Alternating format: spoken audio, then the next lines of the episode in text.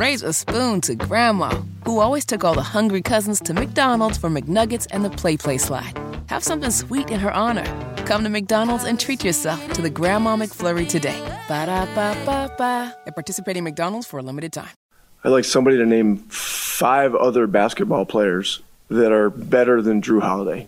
Just a nod of respect to him. I he's a guy that too often is just overlooked as like a truly, truly great player. We made these guys work for about three quarters of the game, made it tough on them, and then they just kind of broke it open. And um, sometimes that happens. And you know, for the most part, I thought I thought we just kept competing and kept trying to do what we could. You know, those guys, he and Giannis combined for what is that, 34 for 48. You know, which is that's tough to overcome. We certainly could have defended them better, um, but they were, you know, they were they were tremendous. Oh, welcome in here. I'm Brian Noe. He's Jimmy Cook, 93.5, 107.5, The Fan. I don't know about you, Jimmy, but I missed the part where the Pacers made the Bucks work for three quarters last night. Were you there for that part? I, I missed that part. I also missed that. Also, uh, LeBron James, Steph Curry, Kevin Durant, Ja Morant, um, and Klay Thompson. There's five. Sorry, Rick. I just wanted to. He said there could name five players better than Jrue Holiday. Oh, oh I, make, make, sure I got that out out there right out of the gate. I hear you. Bo- yeah, both were interesting statements. Yeah, a little hyperbole there, a little slightly, hyperbole, but you know, uh, look, I let's start off on a, a, positive note here. I thought it was a successful night for the Pacers, and hear me out on this one. The young guys played a lot. Right, they're in team tank mode, resting their top three scorers. So young guys played a ton. The Pacers scored a lot of points, 129 as a team. I thought they played hard. Not great defense, but they played hard. And most importantly, they lost. They lost the game. we need the losses over here to have better odds come uh, draft uh, time, draft lottery wise. The NBA and the state of a franchise is not decided upon or not finished upon within a vacuum right? There's there's a, a, full season of observations you have to take into account. However, if you're going game by game with this team and you're looking for observations of this is something to look forward to next year, or there's a positive development within this team. They've had a lot of ups and downs where they play up and down to their competition. They have a win over the Bucks as recently as a couple weeks ago. I know they lose by 13, but I mean they're they're hanging with them in terms of scoring for portions of that game to a point where it's like, hey, if they weren't, you know, second to last or last in uh, some of those defensive metrics like the Pistons are, and they were one player away like we think they are, maybe next year is going to be really positive depending on what they do in the draft. So, plenty of reason for optimism as you continue to see the young guys get out there, grow, do their thing. But like you mentioned at the end of the day, if you're in Team Tank, another one for the ping pong balls last night. Yeah, another another one, as exactly, DJ exactly. Khaled says. Yes, we're yeah. trying to to just uh, stockpile all those. We're like a squirrel, like stockpiling, you know, yes, exactly. food over yep. here. Like so, yeah. The Pacers are currently seventh in the draft order. I, I don't know the best way to say it, right? Like they have the the seventh worst record because it's not the official order yet until the lottery rolls around, but they're seventh in the pecking order. And right now, so the Pacers record is 33 and 44. Orlando and the Blazers are both 32 and 44. So they're right there. The Pacers could, if they're able to move up, yeah, it's kind of like it's kind of hard to explain. It's like if they lose more, they can move up in the odds, right? So hoping they lose more to move up in the odds. If they can surpass the Magic and the Blazers, that'd be great. They'd be fifth in the draft odds. That to me is the goal. I don't know that they're going to get there because the Blazers without Damian Lillard, holy hell, they lost by 40 last night.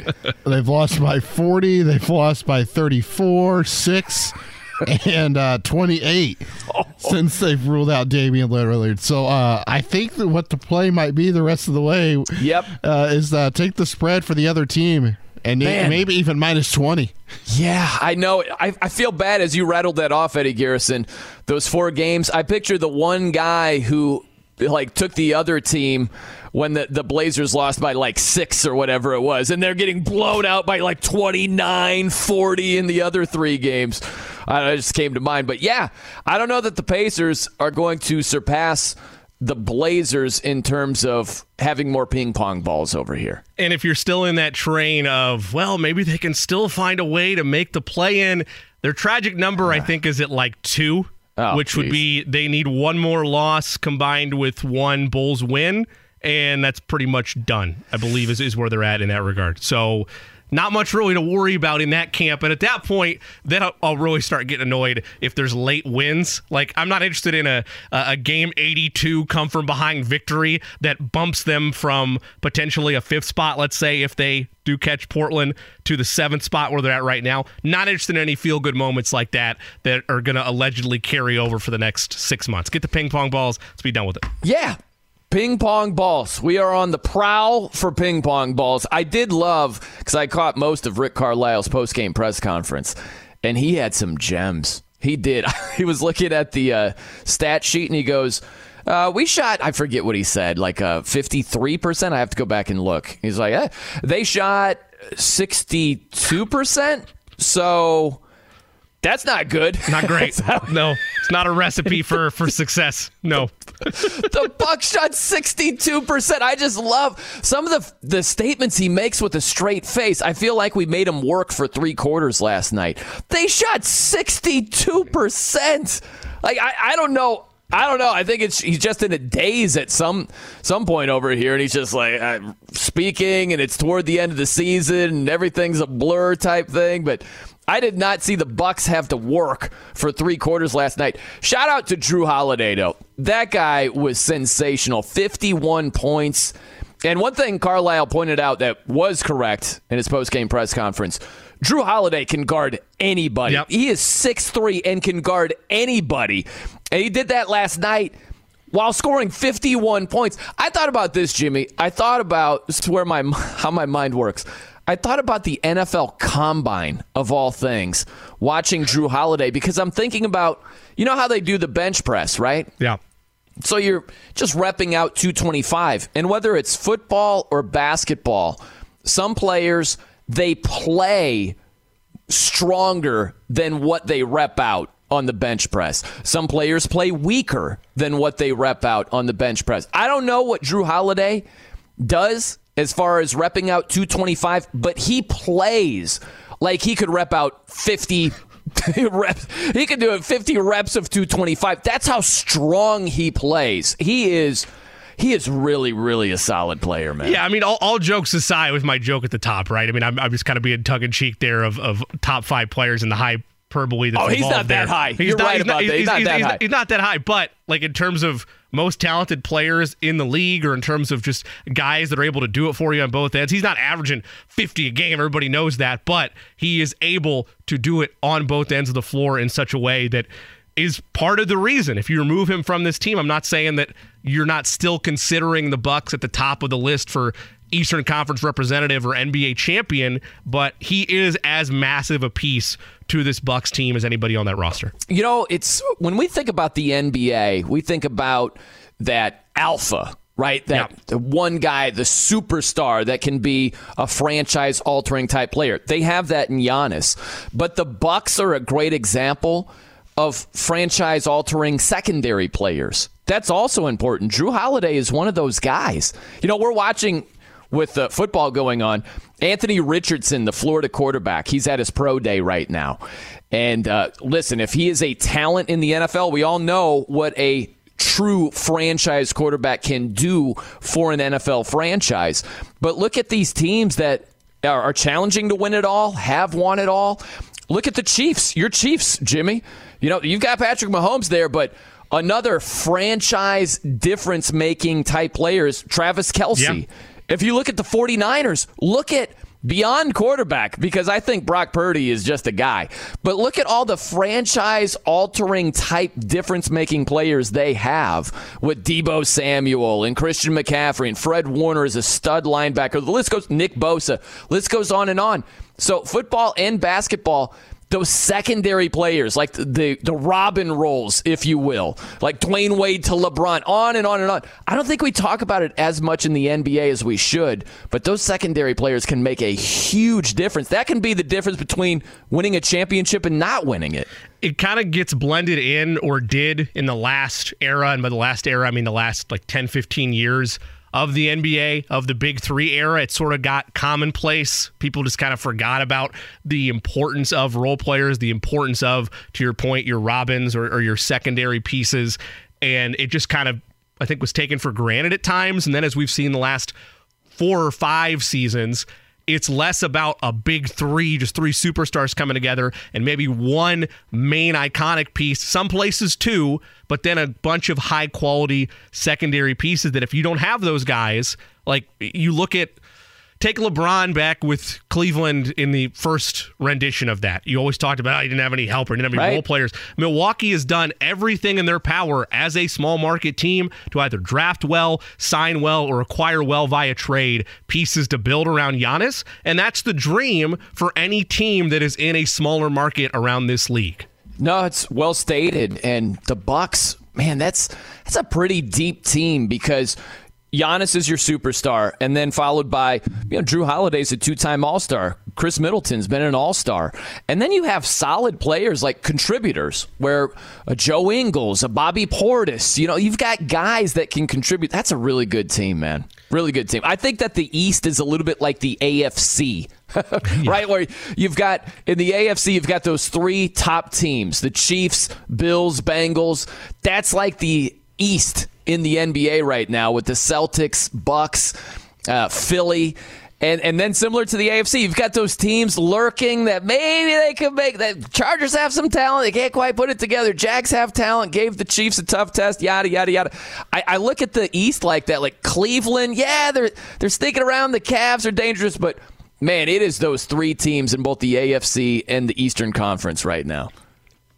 I totally agree. And when I'm looking also just by comparison to the West, I don't know if I get this same vibe in the NFC as I do the West by comparison, but there's teams where you can point to either, and this has nothing to do with this season. It, it, happens and it's a hole that people fall into all the time. You can point to every one of these franchises be like, oh, they haven't had a ton of playoff success the last 20 years. Why, why are they going to do it this year? Why is it going to be any different? Look at Sacramento clinching their first playoff berth in 17 years, the longest postseason drought. I thought I read this right yesterday in uh, U.S. The, the, United States major sports. That was the longest yep. playoff drought. Was the Kings to end that, and they suddenly look like a true contender. Obviously, when Ja Morant continues to get back in a swing with the Grizzlies. They're right there as a two seed. And then uh, it feels like the last couple of years, the Nuggets have been knocking on the door, but have just been undercut either by the Suns or in the bubble, whatever the case may be. This is a year where I look at the West, and if you're a casual fan, it's easy to say uh, there's no real star power there outside of Ja and Jokic, and you'd be wrong. You'd be wrong if that was your take. Yeah, we're going to get to uh, Rick Carlisle had some interesting quotes about uh, Ben Mathurin. You heard that at the top of the show. Also, Anthony Richardson. We'll get into his pro day here. A couple of observations. I literally saw one of his receivers wearing a sports bra. Like that, that was he had such a small shirt. It was like a sports bra. Like that's a fashion statement. I feel like Kyle Kuzma would look at that and be like, "Wow, that's, that's a little bold right there." Brian Noe and Jimmy Cook with you here, 93.5 and 107.5 The Fan. I want to build off of what you just said though, Jimmy, because I like it. I think that you can get caught up in what the recent history has been for certain franchises. If they fared well in the playoffs, you might be a little bit too high on them. If they haven't fared well at all, you might be a little bit too low on them. I'll cross over to the NFL for a second. Think about the Cincinnati Bengals two seasons ago. They hadn't won a playoff game in three decades. And we didn't think they were going to do much of anything. They were a whisker away from winning the Super Bowl. Yep. You know what I mean? Like sometimes you sell a team short based on what other versions of that franchise have done. If you look at the Kings, they haven't done anything for a long time. That doesn't mean they're incapable of doing anything come playoff time. And I think the opposite of true is true. If you look at the Warriors, they've been sensational. I think the Warriors going to have an early exit. I think they don't have any chance to get to the finals in the West. And I don't love all the competition, but the Warriors, they've told us time and time again all season they can't be trusted. I think they are the NBA's version of the Tampa Bay Buccaneers, where you have the name brand of Tom Brady and you have really good talent, but they told us all year long don't trust us come playoff time. And what did people do? When the playoffs rolled around, they're like, we can't trust Dallas more than Tampa. And one and done. I look at Golden State, very similar. A lot of talent, recent success. They're defending champions. They've told us time and time again, we can't win on the road. Kind of a big deal come playoff time. I don't think they have any chance to get to the finals. I don't think they have a chance to get to the finals. 9 and 29 is enough to scare anybody away, even the most casual fan on the road. That's the road record this year. But I will say, from a viewership standpoint and just an overall fascination of what a seven game playoff series would look like, if the Warriors are able to hang on to the sixth spot where they're at right now, they got a game of cushion above the Timberwolves in the play in race. They're the sixth seed right now. They wouldn't be a part of it. Kings, Warriors, sign me up. Oh, I would love a Kings Warriors first round series. I, I, don't know how that would go. I, mean, I know the lean would probably be Kings because of A, all the struggles the Warriors have had on the mm-hmm. road, and B, the Kings have shown a larger body of work over the course of the season. But if you're a value better and you're leaning off, hey, maybe the playoff inexperience yeah. will creep in here. you get a lot of value on Golden State if that's the series that ends up happening. That is a great potential matchup because it's everything that I was just talking yep. about. Yep. You are sitting there like it should be about this year and this year alone. But you know as well as I yes. do, Jimmy, with the the Warriors and their pedigree and all yep. their success, and the Kings fi- finally yep. making the playoffs yep. after a 16 year drought, people would be racing to bet their whole bankroll on the Warriors, and that might not be the right play. No, it might not. And then you have the elephant in the room, Ooh, aka yeah. my futures bet on the Phoenix Suns. I placed that the night of the Kevin Durant trade. It, I still have no idea how that's going to look here in a couple of weeks, but it, the West is at times with those bigger name players, you can find a massive question mark that is legitimate for the top three outside of the Grizzlies. And it's like, okay, what does Ja look like uh, as he's coming back? Like, is he able to return to form? Outside of the Grizzlies, look at the Nuggets and the Kings. Your question marks aren't rooted in what's happened this year. They're yeah. usually rooted in they haven't really done it before. I, I, guess the Kings or the Nuggets were in the Western Conference Finals, I think, a year or two ago. So they have a little bit more success in that regard. But all the question marks aren't based on this season. They're based on historical trends and yep. is the experience going to be a factor in a series against a team like Golden State or a team like Phoenix. Should be a lot of fun. I would love to see at some point in the playoffs maybe some uh, Grizzlies Warriors, all the bad oh, blood oh, yes. between those Please. two teams. Can you imagine if the Warriors get bounced by the Grizzlies? How lippy they're going to be. Draymond's oh podcast going to be something special uh, the, the, the, day after that or whenever that releases yeah. for sure. All right, let's get to the Pacers and the Colts here, Jimmy. How about Rick Carlisle? He was talking about Ben Mathurin last night, his post game press conference. And Carlisle, he said a couple of things about in order to be a great two way player, and he rattled off some great names like Jordan, Kobe, Giannis, rattled off a few guys. And his statements were interesting here. It was one of those where he was giving him credit, but if you read between the lines, you can tell it's like. Carlisle is basically letting you know what he might not have done the greatest job of yet as a, an emerging player, right? He said of Mathurin, he said the level of commitment that you have to make to be one of those great two way players, the stamina, the attitude, the disposition, all those type of things, you have to be willing to be coached. I saw a lot of good things tonight, Carlisle said of Mathurin. His alertness, his willingness and desire to share the ball and make the simple play. Right there, I'm not trying to turn a positive into a negative, Jimmy. And you might view it differently than me. But We've seen Mathurin ride Pine a little bit more than we thought he should at times during the season. And it traces back to some of these things that he's talking about not willing to be coached, not willing to share the ball at times. So he's giving him props. He's saying it's pointed in the right direction, but you can tell that those have been stumbling blocks a little bit earlier in the season. Am I wrong about that? I don't think you're wrong, but I will just because of you know having had Rick Carlisle within the Pacers organization twice underneath his his lengthy and successful coaching career.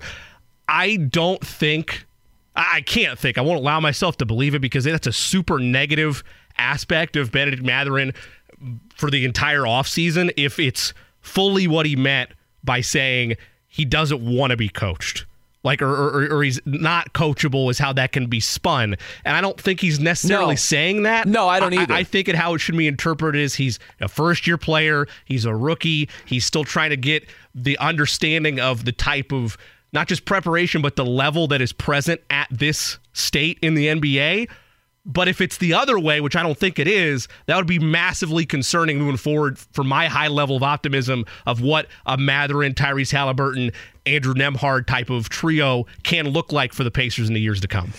Well, I think, I don't know the best way to say it. It reminds me of, it's a random name, but Kayvon Thibodeaux. Okay, he was a top five pick, went to the New York Giants. And when we were around the same time last year, where we're doing like pro days and leading up to the draft, he had said something like, I don't need to watch tape. I already know everything about the game. like, uh, like I'm paraphrasing, but it was along those lines, and it was like, "Whoa, red flag!" And I'm not saying this is the same thing with Mathurin, but you will see it with some young players where they think they know more than they actually do. And there are some guys that have been around for a long time, like Rick Carlisle, that know certain things that a young player might not know. And it's almost like a parent saying to a kid, we can all relate to this as kids. We think we know everything. Yeah. And your parent is just like, um, so I've been in this same situation many times before just take it from me. And as a kid, you're like, uh, okay, yeah. what do right. you know? and then you might learn the hard way. Yep. There are a lot of young players that do that. So I don't think Mathurin is just totally tuning out right. all things coaching. But I think Carlisle is saying, like a parent would at times, like, hey, I've been there. Here's something to look out for. And as a kid, sometimes you just tune that out. I think that's what he's referring to. As do I. And that's why it makes me optimistic when I see certain growth and improvement from Mathurin as he has continued to be either A, a part of this starting lineup, or B, a part of this, I don't want to call it stretch run, but lineups to close the season where you're looking for areas, plenty of film over the course of the year to build on to a point that by year two, Mathurin has those good habits, has that level of I don't want to say dedication, but is more center focus of, hey, you were right, coach. I, I, needed to be locked in more on this, or I need to be spending more time on that. That I agree with you. That's kind of where I feel like he's coming from. I still, uh, you know, switching over to the Colts for a second, Jimmy. I can't believe pro days are still as big of a deal as they are. Anthony Richardson is, he's got his pro day at Florida right now. They're showing a little bit of it on Sports Center, and it is freaking packed. we got Pete Carroll, we got coaching staffs, we got GMs, we got front office members. Like we've got like representatives from teams that are well low in the draft hey man they might make a blockbuster play and move up like think about your chiefs they moved up from 27 to 10 yep. to get patrick mahomes so I, I don't know i i don't I don't understand why it's attended as um, as much as it is because it, in its essence, it's a, a top prospect throwing against air. yeah. It's just yeah. wild to me. It's attended the way that it is, and so many people put as much stock into it as they do. Yeah, Eddie and I were joking about that off air yesterday. The way that draft boards, are at least reported to have moved after a pro day. Like so and so is flying man. up draft boards now. It's like, I mean, okay, that's great. He did it in an empty complex with nobody guarding him, but now he's evaluated higher than he was before. I don't know. I, I think you have to take more the larger body of work of their college career than you do what they did solely in a pro day. Also, you have to remember that there are other players there that teams are looking at. They're yeah. not just solely there yeah, correct. for Anthony Richardson. Correct. Now, it is worth noting the Colts are there, and it's Morocco Brown. He's the top of the top when it comes to the Colts scouting. Yeah, you're right about that, Eddie. It depends. It's case by case. Some pro days, they might have top guys. Think about CJ Stroud and the nine first round potential wide receivers that he was probably throwing to on his pro day. But yeah, other other places, like no one was showing up to Kentucky's pro day looking at anybody besides Will the Thrill Levis, you know? Those guys could barely be all like AAC. They could barely be all, right. all conference okay. in the yak over all there right. with what Will Levis was surrounded by. Okay, okay. that's a little, little, a little strong. little opening day strong there. I, am just saying. I was, wasn't surrounded by a who's who list over there. That's all. But uh, yeah, hey, listen, it's funny because we hear a lot more pushback about the combine of, you know, you got to re- rely on the tape, which I agree with. You're, you're throwing against air, you're, you know, running and jumping and like the combine means way more than a pro day does. In a, a pro day, you're just like throwing. I, sometimes you're doing drills. I guess it's more like a. Uh, You know, like an individual. It's like a uh, think about a, a, band, right? Instead of playing an arena, it's like playing an intimate bar or something like yeah. that. Like that's kind of your pro day. But there's way more pushback about the combine than there is about pro days. It's just funny how it works like that. And for me, my evaluation of it, just strictly with quarterbacks, I view the same weight towards throwing at the combine versus throwing at your pro day. I really don't see a massive like increase in how I'm going to evaluate you whether you choose to throw at one or the other or both. But the larger point that you and I always hit on, Brian, is as long as you do well at these pro days, which you should, it, we don't need to have all the pomp and circumstance about it. If you do right. bad, like if yeah. all of a sudden it looks like, oh, is there something wrong with his shoulder? Like, does he have a yeah. like did he tweak something last week bowling? I, I don't know. I mean, like anything like that, like yeah, that should be red flag city opportunity for a scouting department. But otherwise, it shouldn't be uh, from fifth to first because he had a great pro day. By the way, are you a bowler, Jimmy? Uh no, very very casually. No, very uh, like you know, if hey, let's let's go bowling with a group of friends once every like three years. Yeah, I'll do that. But are no, you a bowler? Not, not a big bowler. Are you a bowler? Oh, I love bowling. Love bowling. I jacked up my elbow uh, like a, about a year ago or Hurt so. your draft I've, stock. I've been bowling in a long time. I love bowling. Do you, you use a hook over there, Jimmy? You go hook or just straight ball? Like, uh, yeah, just straight. He's a straight just shooter. straight. Yeah, yeah. Eddie, you straight or hook? I'm a straight shooter. I can't straight. get the hook down. Yeah, all you got to do is shake the hand. You know, like when you let the ball go, just act like you're shaking a hand. You know, you're holding the ball from below, and then you just kind of act like you're bringing your hand up to shake someone's hand. Boom, you got a hook. You know, and preferably, I don't want to go on a tangent over here. I could. All right, coach. these bowling alleys, these these low grade bowling alleys. I don't. I am, can't imagine this is the case in Indianapolis over here because it's like the bowling heartland. You know what I mean? But they go the cheap route. So when you have these, the old school bowling alleys, they used to have fingertips for like the the middle finger and the ring finger, right? The the two yeah, fingers yeah. you put in the ball. Yeah. So they'd have these plastic fingertips that help you hook the ball more. And what these cheap bowling alleys have done, they don't do that. They do like the cheap house bowling balls where like the, the fingers are as big like like Shaq would use this bowling ball. You know what I mean? Like you can barely like you could fit three of your fingers in there. Like and it and it, it, it doesn't have like the plastic uh, fingertips. You can't hook it as well. It's hard to hook these house balls these days. You know, they don't help you out. Would you feel like being able to make a description like that about the holes in a bowling ball and being able to understand what you just said would dictate how often you bowl? Because I think that, yeah, you, you know where I'm at then in that regard. Really? So you've never, like, it's basically like plastic instead of like a, a normal like no plastic you know, sure. everybody's used that type of house ball before sure have you used them where it's like a lot smaller like it's it's a tighter fit type thing, you know, and it's plastic. It's not. I have not or seen it's that. rubber. It's more like rubber, actually. I've, I should say. I've not seen that, so that shows you how much I bowl. I guess. Jimmy, we're gonna have to go bowling over here. Oh man, you know, fun time. Gonna have to go bowling. I had a um, random fun story. Uh, I had a bowling ball that I left in my trunk of my car. I was working in Fresno, California. It was so hot it, it cracked the bowling oh. ball all the way. It was like 360. All like the whole crack, the whole like perimeter of the bowling ball right there. I was like, can't use that anymore. That's tough. Know? That's that's, uh, that's that's what extreme weather. It comes for everything, even bowling balls. What are we gonna do? We'll go bowling one of these days. All right, coming up next. This story shows you that although it seems bad for your team, most times, some other team has it worse. I'm Brian Noe. He's Jimmy Cook. It's 93.5 and 107.5 The Fan. Raise a spoon to Grandma, who always took all the hungry cousins to McDonald's for McNuggets and the Play Play Slide. Have something sweet in her honor. Come to McDonald's and treat yourself to the Grandma McFlurry today. Ba da ba ba ba. At participating McDonald's for a limited time. Life is so much more than a diagnosis. It's about sharing time with those you love, hanging with friends who lift you up, and experiencing all those moments that bring you joy. All hits, no skips. Learn more about Kisqali Ribociclib 200 milligrams at kisqali.com and talk to your doctor to see if Kisqali is right for you.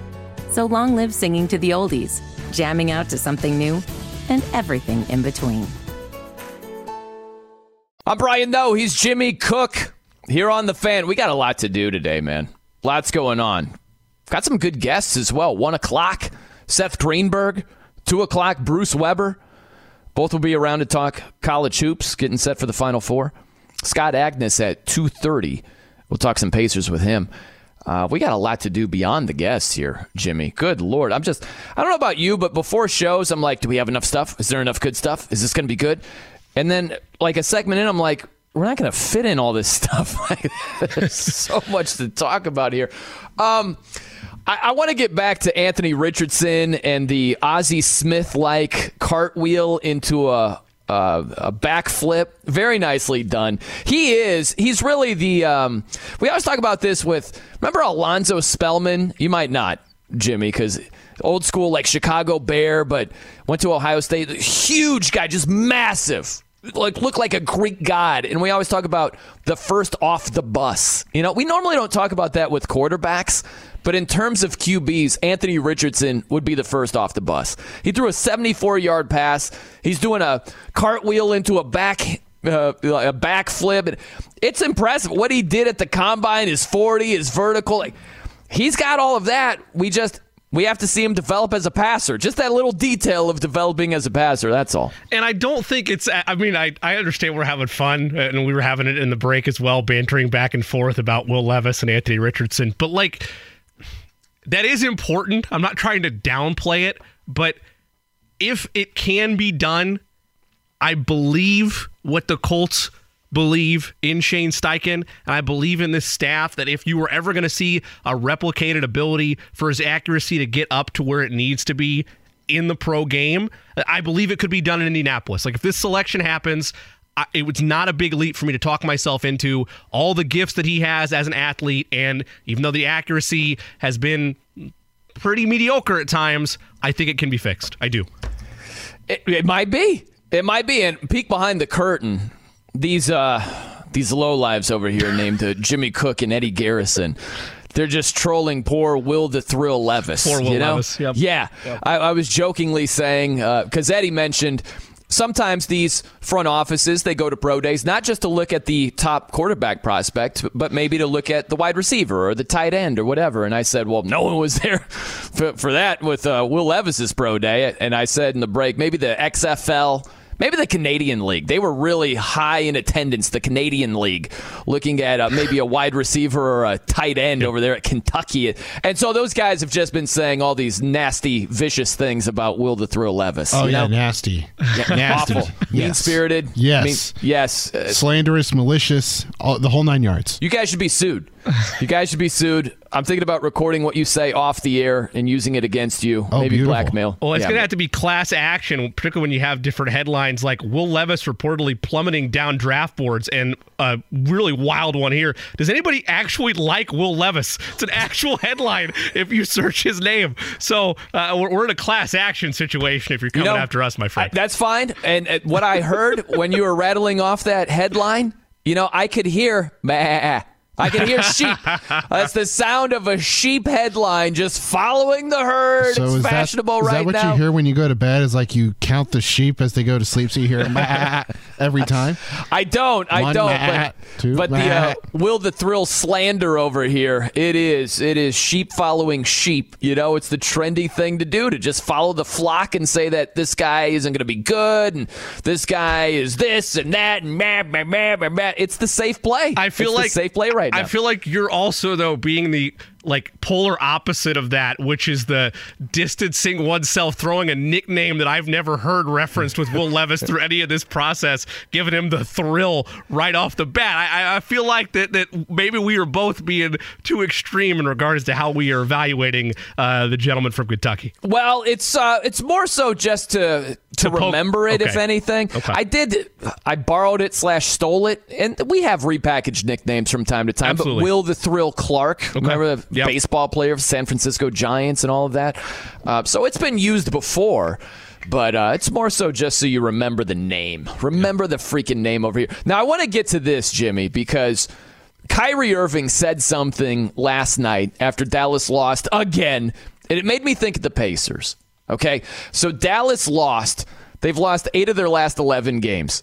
Since Kyrie Irving has joined the team, Kyrie and Luka, when they take the court as teammates, they've lost 14 of 20 games when they're on the court together. It's insane how bad it's been for Dallas. They're 11th in the West. They're one game behind the Thunder for the final play in spot. They're fighting for 10th so they can try to fight their way into the playoff. It's a bad spot that they're in. And I started thinking about this as it relates to the Pacers. Okay, which is worse?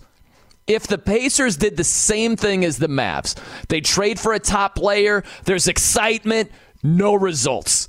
Or if the Pacers never traded for that top player in the first place, which do you think is worse? For me, it's not taking the chance. I'd rather have a big swing and have that level of optimism and it just blow up and totally tank than I would. Let's say they don't make the move and they get bounced. This is a simulated a couple years down the line. Let's say they get bounced in like the second round of the playoffs, and you're like, man, had they added this piece, there was all those rumors, the deadline, that happened. Imagine where we'd be. I, would rather take the swing and, and have it blow up in my face. I'm with you. And listen, both these options stink. There's no doubt about that.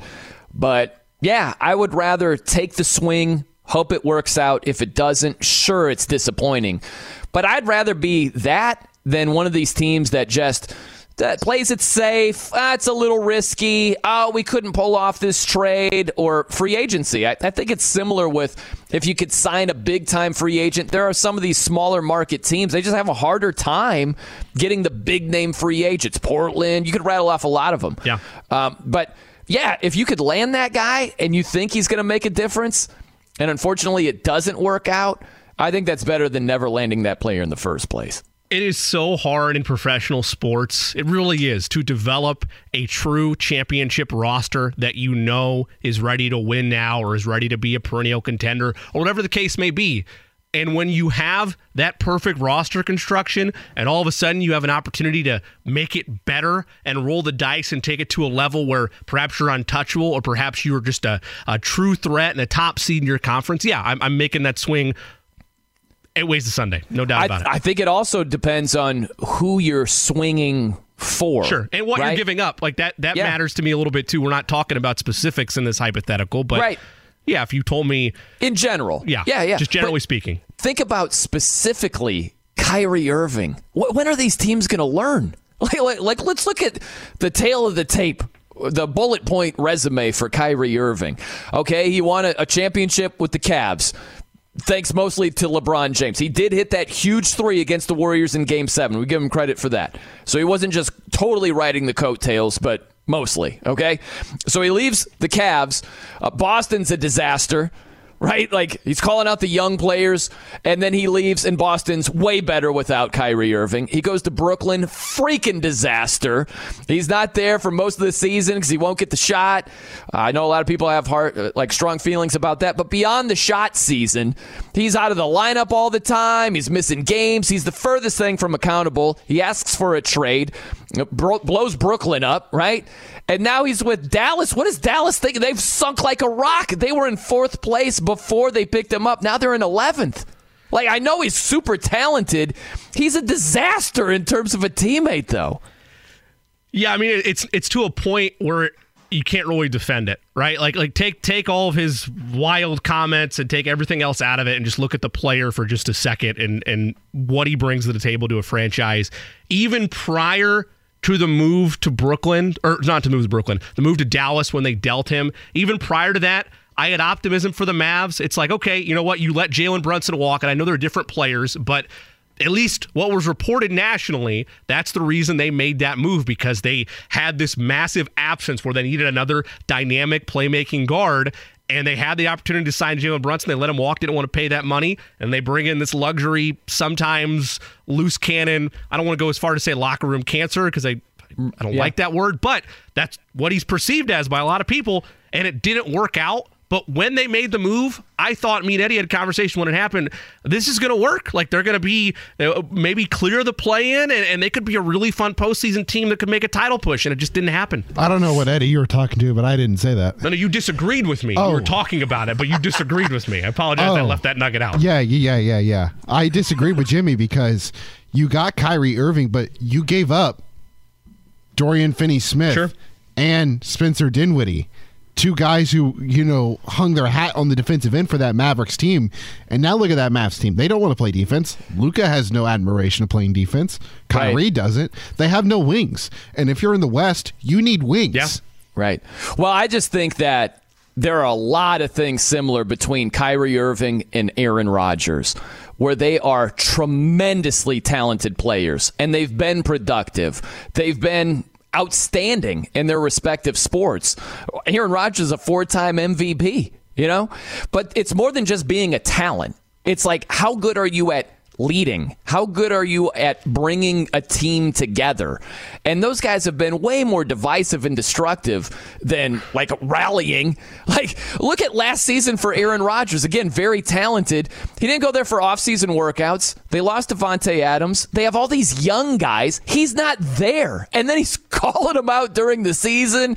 You got to catch the ball. You got to run the right routes. Like, he is incredibly talented. But that dude is the furthest thing from a good leader. And that's the main reason why he's won one ring. That's the truth. I'm not willing to lump those two together for a number of different reasons because there are plenty of yeah buts that a Rodgers defender or that Rodgers can hang his hat on that Kyrie cannot. First and foremost is, and you just look at the evidence from the last 10 drafts that the Packers have had, they have not done anything to support that man in terms of offensive weapons. He had It- it- Davante Adams, and they- the best receiver in the game for many years. and, and and they got capped where they were supposed to like you're right they did not ascend enough with Davante Adams however everybody made a big deal when they traded Davante Adams to the Raiders and all of a sudden oh Derek Carr Davante Adams this thing's gonna be beautiful and it didn't work there either so like You I, know, you know what's different? I'll say this, Jimmy. You know what's different is these guys. There are a lot of similarities. Of course, you could look at the differences, but they're not identical people. You know, they're going to be differences, but there are a lot of striking similarities. And what's interesting is that. There, maybe now so because Aaron Rodgers, the act is getting old. You hear more critical things, but over the years, it's been the opposite. It has just been drooling over Aaron Rodgers. This guy, the most talented quarterback, blah blah blah, like roses, roses, roses. It- it- like Aaron Rodgers has gotten way more benefit of the doubt than Kyrie Irving has, and I think Aaron Rodgers is way more similar to Kyrie Irving in leaving things to be desired in terms of being a leader and, and he just doesn't have his feet held to the same fire. I've never felt like outside of and it's a big part of it outside of the trade demands that have happened over the last three seasons which whether that is him not being a good leader whether that is true frustration with the franchise not helping him i've never once over the prior 15 years of his career thought that guy does not care about his team that guy is not at the forefront the poster child that guy is not a leader of the packers i've never felt that way about aaron rodgers prior to these last two seasons where you could argue the packers caused it more than he did I've always felt that Kyrie Irving and Aaron Rodgers are both me guys. It's me over the team. Th- that's what they are. That's exactly what I felt that tr- way about Kyrie. I, I just, I, I really haven't up until the last three seasons felt that Well, way about. well, you're a late bloomer. It's okay. No, but even then, like I don't blame it on him. I blame it on the Packers. I do. Uh, yeah, hey man, both Don't get a wide receiver. Go get. Jordan Love, you know? that's all I'm saying is talent. It's awesome, but it's not everything. And a lot of times we make it out to be that way. Sure. Like Aaron Rodgers and Kyrie Irving are good examples. It's it's more than just talent, is what I'm saying. All right, we got to get to this coming up next. Uh, we've got uh, must have been a weird feeling for this guy last night. I'm Brian Noe. He's Jimmy Cook. It's 93.5 and 107.5 The Fan. Raise a spoon to Grandma, who always took all the hungry cousins to McDonald's for McNuggets and the Play Play Slide. Have something sweet in her honor. Come to McDonald's and treat yourself to the Grandma McFlurry today. Ba da ba ba ba. At participating McDonald's for a limited time. Life is so much more than a diagnosis. It's about sharing time with those you love, hanging with friends who lift you up, and experiencing all those moments that bring you joy. All hits, no skips. Learn more about Kisqali Ribociclib 200 milligrams at kisqali.com and talk to your doctor to see if Kisqali is right for you. So long live singing to the oldies, jamming out to something new, and everything in between. Tell you what, man. Might be at the top of my list as a snack. Apples with peanut butter on the individual slices. You, Jimmy? I have nothing against apples and peanut butter. I usually go straight apple. I've never. I always forget to branch out and, and, and get a little bit of creativity to balance with the apple. So I can't say it's a go-to, but Man. nothing wrong with it. Sounds I delicious. was, I was just indulging over here. It's tremendous. You know, Brian Noe and Jimmy Cook with you here, 93.5 and 107.5 The Fan. I'm going to get to, uh, had to be a weird feeling last night, but in the break, there was a, a commercial with Ryan Newman, former NASCAR driver. And I was telling you guys, um, I went to high school with Ryan Newman. Shout out LaSalle Lions, class of 96. And, um, he went on. He had a really good uh, NASCAR career. The main reason that I would follow the sport was because my guy Ryan Newman. And I told you, uh, I thought he was going to kill me on a snowmobile one time in South Bend, Indiana. And you're like, "Well, what happened?" I, I was like, "I'll tell you on the air." so we, we're like, no, whenever I went snowmobiling, so one of my buddies, Jeff Freeman. Uh, what we would do, I had a snowmobile for like a year, for like a winter. I don't know how it happened, it just did. And uh, as a kid, what we would do, we would try to like throw the guy off of the snowmobile. It's South Bend, there's not a lot to do. You know, don't judge us. but like I'd be driving and like uh, like Jeff would like hug me and I would just try to like go crazy and he would fly off the back. Same thing vice versa. So when I went with Ryan Newman, I just I went and I, I just hugged him. And he's like, oh, because uh, he had a mask on. I'm like, what is he talking about? There was like a strap you could hold on to, kind of like you're like riding a bucking bronco or something like that, you Yeah. know? So I hold on to this this strap, and he goes, "You ready?" And I'm like, "Yeah." And this dude, I'm not even joking. It felt like he floored it, and he's just spinning. He's like turning hard right, hard left. I'm like, I'm gonna die. I, I literally, I was freaked out to the point that my lips were touching the helmet. That, that's what happened. I remember, like, my mouth, I'm like, oh my gosh! And- my lips were touching the helmet.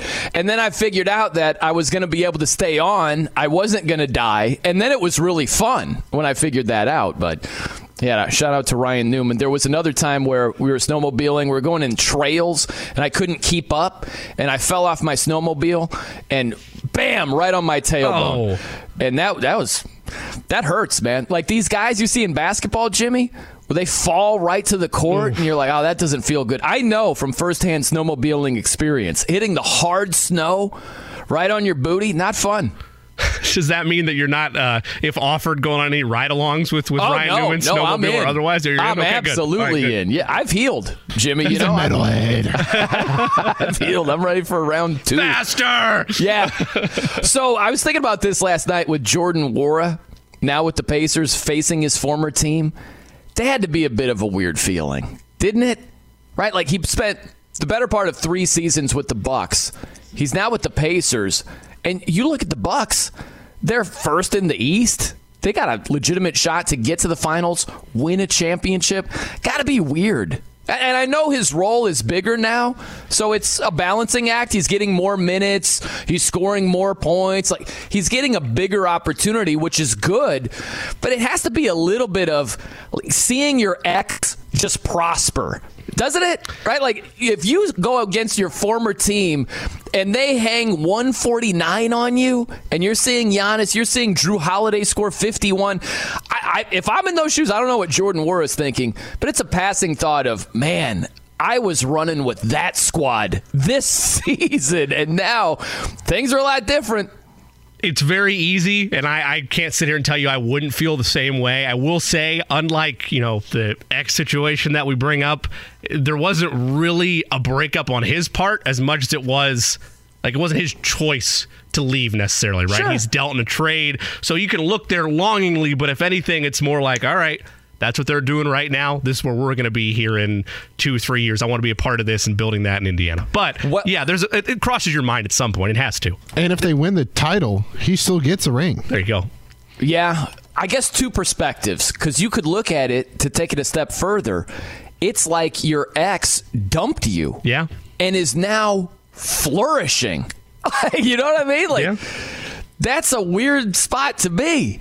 Or you could look at it and say, well, the Pacers really wanted me, you know, and that's probably the way you would look at it. But I swear you you would have to have a passing thought of You know all those guys. You were there for three seasons, the better part of three seasons, and uh, it's got to be a at least I don't know the right word, uh, bittersweet, uh, like a conflicted feeling of where you are right now with the Pacers, where you were with the Bucks. I just thought about that with Jordan Nwora last night. Yeah, totally agree. It has to cross your mind in some capacity. I will say though, to kind of ease ease the pain a bit, if Jordan Nwora has any, they weren't. It's not like they got better or astronomically better because they got rid of him, right? Like it's not oh, like yeah. he was what was holding them back by any means, but it, it's still it's hard not to look over. I, I agree with you and be like, yeah, man, I could be still a part of that right now. But increased role, they want you. Pacers want you, and another season to build on sure. next year. I'm always interested by that with some of these players. They might be on really bad teams and maybe they get bought out and they end up in a really good situation. It's like, wow, you went from, you know, top 5 draft odds to title contender. and, yeah. and sometimes it's the opposite right? Like it was the opposite for Jordan Nwora. He went from title contender to a Pacers team that right now is trying to get within the top five of draft odds. Like it, it can go like that for you. It's wild how it goes. And, and, and most of the time, not always, but most of the time, when it happens in those buyout situations, you're on the backside of your career, or you're in like your, your late late twenties. Jordan Nwora, still 24, still very much in his infancy of his NBA playing career, and you got to at least at some point after you have that quick look, be like, you know what, sky is limit for me right now. I have an increased role here. I have an opportunity yeah. to get better and and be a better player for it. No doubt. No doubt. All right, coming up next, Seth Greenberg, ESPN college basketball analyst. Quick timeout. Very quick. Back with Seth right after this. I'm Brian Noe. He's Jimmy Cook. It's 93.5 and 107.5 The Fan. Raise a spoon to Grandma, who always took all the hungry cousins to McDonald's for McNuggets and the Play Play Slide. Have something sweet in her honor. Come to McDonald's and treat yourself to the Grandma McFlurry today. Ba da ba ba ba. At participating McDonald's for a limited time. Life is so much more than a diagnosis. It's about sharing time with those you love, hanging with friends who lift you up, and experiencing all those moments that bring you joy. All hits, no skips. Learn more about Kisqali ribociclib 200 milligrams at kisqali.com and talk to your doctor to see if Kisqali is right for you. So long live singing to the oldies, jamming out to something new, and everything in between. I'm Brian Noe. He's Jimmy Cook here on the fan. I want to welcome in Seth Greenberg, ESPN college basketball analyst here to break down all the Final Four goodies over here. You know, I, am going to be one of these jerk hosts here, Seth, that asks you a couple of non basketball questions. Don't you hate it when those guys do that? But I was just uh, mentioning um, well, apples. I don't have to answer them. I don't have to answer them. So that's right. You just say next question if you want to. But stupid question. I'm going to say whatever I want anyway. So no Seth, I was just eating um, apples with peanut butter. Top notch snack. I'm just curious. If you satisfy my curiosity, I respect you even more. What is the uh, the favorite snack, the go to for you, sir? First of all, I got I got to be honest with you. You guys called called me to try to talk about the Final Four, and you want to know about what that you know snack I eat. Uh-huh. Whatever's in front, whatever's in front of me. I would, I've, I've never been a big peanut butter and uh, and apple guy, so I can tell you that much. You know, I'm more of a sourdough pretzel guy and a diet coke. I'll be fine. There you go. That sounds uh, lovely, right there, Coach. I, I like that. Uh, um, and, and, also, last non-basketball question for me: It's MLB opening day. Are, are, you a baseball fan at all, Seth? Yeah, he is. Yeah, there's only one team that plays baseball: mm-hmm. the New York Yankees. Mm-hmm. All the rest just kind of hang out that's how I was going to uh, pivot. Coach, happy opening day to you and diving into the Final Four conversation. A lot of hype probably deservedly so, about the UConn Huskies. Coach, as you've watched them throughout the tournament, as you've watched them all year, why is the reason they, they won't win the Natty this weekend, or, or on Monday, rather? I'd say UConn, uh, if, uh, Tristen Newton spits it all over the place, and they, they, put, they get real physical with Jordan Hawkins running them off all those screens they set for him, and they do a great job of running Hawkins off of all kinds of screens. Uh, I'd say that, and then maybe maybe uh, probably the last thing is either Wong or or Nigel Pack or Jordan Miller just get it going. But uh, it's easier said than done. I was over at UConn's practice the other day, and and they they have a good focus. And Jordan knows he's got to compete offensively as well, which is really important, and because that's what you have to do when you're one of the best players on the floor. But Tristen Newton in their losses, they average only about seven points a game, shooting like 20% from the three, and uh, not turning it over way too much. So uh, I think Tristen Newton, the teams that have beat him, got underneath him, pressured him, disrupted him, and which disrupted disrupted the rhythm of the offense. When you look at the two Final Four matchups, Seth, what do you feel most confident uh, that will happen on Saturday evening?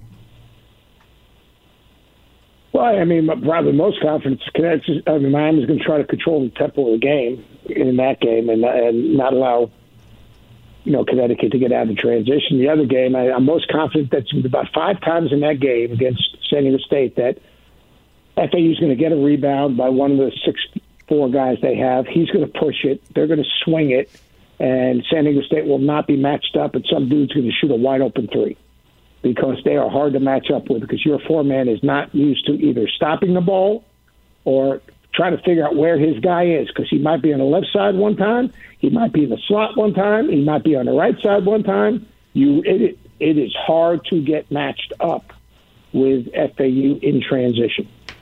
Coach, we've talked about a lot the last couple of months regarding NIL, its impact on college basketball, the wild, wild west that's at play for pretty much every program in the country. When you look at Miami and you look at the influence of John Ruiz and you look at an ACC team that, that wasn't necessarily picked to be in this situation six months ago, how aggressive, if at all, do you think other Power Five conferences or other blue blood schools are going to take their NIL even further than they did before after seeing what Miami was able to mesh together, or will it have no impact on it whatsoever? Jimmy, can you do me a favor? Yes, sir. Can you not call it NIL and just call it pay for play? I, I, can do that for you, no problem. Pay for play. I, I, because it's not NIL. It's not a return on investment. Yeah, yeah this guy's gotten publicity because he's been so uh, brash in terms of his approach. I mean, telling Isaiah, well, I've already cut a deal with you. If you don't like it, you know what? I'll go get someone else. I mean, to me, that's embarrassing, to be honest with you. But every look, Miami's not alone. Miami just got the right guys. Yeah. I mean, they're not the only guys that are getting four hundred thousand a year. Like those dudes down in Bloomington are getting about four hundred thousand a year also, and they're not playing, and they're, and they're not playing in the final. They're four. not. You're right. So, so it's not like Miami's the only one. Uh, the problem is every single guy. Like I just talked to a coach. I'm not mentioning school. Like his whole team wants to go in in the in the portal. It's not his team. It really comes down to the see. The, we have these agents that are pseudo agents, agent wannabes that are trying to get 20% off of the NIL deals. So they're telling all these guys and they're shopping all these kids all over the country, right? When really they're doing it for themselves. They don't have unconditional love for those guys. They're just trying to monetize those guys. Like where the coaches that recruited them, who helped develop them, they actually have unconditional love for those guys. So like they're going to shop those guys around, and you know what? It's like an NBA trade. You always know what you're getting rid of. You never know what you're getting. So you might get paid for next year using this past season as, as, as the conduit. Here's the deal: you're going to play for a new coach in a new system with new players. There's no guarantee you're going to be that dude again. So you know the NIL's here to stay. Free agency is ridiculous because I I don't see NFL having free agency every year. I don't see I don't see the NBA having free agency every year. Uh, I don't see hockey having free agency every year, but oh, college athletics we have free agency every year. That makes a lot of sense. Seth Greenberg, ESPN college basketball analyst, joining us here. How would you have handled this current era if you were coaching right now with NIL slash pay for play and free agency every year? I would, uh, depending on what level I was at, to be honest with you. I, I would try to keep my locker room together by getting everyone the same deal, and then if and someone can get above that on their own, so be it. I would not be afraid to coach my teams. Too many guys. I, I sat with uh, an athletic director last night for dinner who said, you know, you got to find a balance between, you know, coaching your guys hard, but, you know, making sure that they don't leave. Mm-hmm. If you can't coach your guys hard and they don't want to be coached hard and they want to be coached, they're not helping you win anyway. Yeah. So I wouldn't do I wouldn't do a lot different. I'd coach them and, you know, say at the end of the year, you know what, some of you guys work, are, you know, are in a good situation. We'd love to have you back. Some of you aren't. You know, I'll help you any way I can.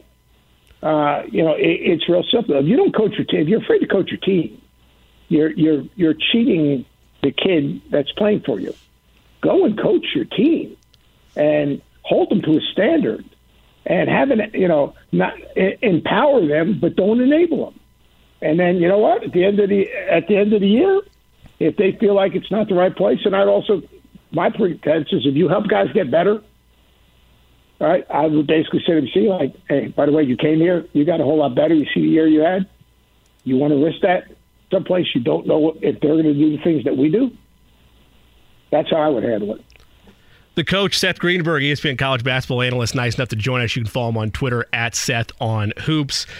Seth, this FAU story and this ride uh, for Dusty May, uh, how special is it, and how do you like their matchup against San Diego State on Saturday evening? Right now, I'm leaning towards FAU winning this game. Uh, you can't hit what you can't catch. We saw it in the Tennessee game. Uh, talking to all the coaches that have played against these guys, you know, the hardest thing about playing against FAU is that defensive transition and then beating them to balls off the glass because there's going to be a lot of threes taken. What are they? They're averaging almost 30 threes a game. And when those threes are taken, you got to you got to come back and rebound the ball. You got to chase down balls. They're, they're getting them out of quickness. Their defensive pressure has been better in the tournament than it's been all season. Uh, can they continue to defend with a purpose? And then those two, you know, those two bigs are, are pretty good. You know, Vladislav Goldin was a, was a joke. He was like, you know, he was like yeah, Vladislav Jokic.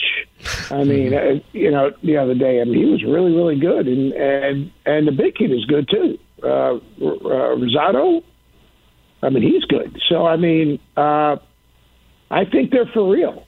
I think that Dusty's done a great job of playing a little bit differently. They got a little bit of the feel of a VCU. Uh, in a way, uh, because of you know they're, they're, they're, it's more havoc offensively because how quickly they they bring it at you and you have to get matched up with them. So I, I think I think I I have them winning. You know, right Seth, now, I, I could change my mind. we still got a couple of days. You know, you could change it, no problem. I, I'm curious how you would handle it as a coach, where you mentioned three point shooting and the amount of attempts. Some teams shoot it a lot. If it's just not your night, right? Like, how do you balance this is what we do, this is our identity versus we're cold as ice. We can't nail a three to save our lives. Let's shoot more mid range. How do you go about that for a team that shoots a lot of threes? You are your habits. You're not going to reinvent yourself for the for the NCAA tournament coming to the Final Four. You are your habits now. Obviously, you know, try to get how how are you getting those threes? If you're not shooting a high percentage, it, it might be how you're getting those threes. Are you getting them on paint touches? You're getting them on ball reversal. You're getting them in transition, and you're getting them post up. So when the ball's kicked out, they're stepping threes. Are they good threes, or are they? You know, we're just going to get a 33s. Mm-hmm. So I mean, I, I think that's I think that's a, that's a big thing. And then you know, obviously you want to get to the free throw line. You know, and you want to you know you want to get ahead of the defense. So I mean, those those things are a factor as well. But uh, no, I, th- I think a big thing is you know you're not going to reinvent yourself for the NCAA tournament. The, the NCAA tournament's all about imposing your identity on the game. Coach, we're all basketball junkies here, so we're going to be watching regardless. But there's a lot of talk, and, and I don't care about it because I'm going to watch it anyway. But there's a lot of talk about, oh, this Final Four, the ratings are probably going to be down, or people won't be interested as much.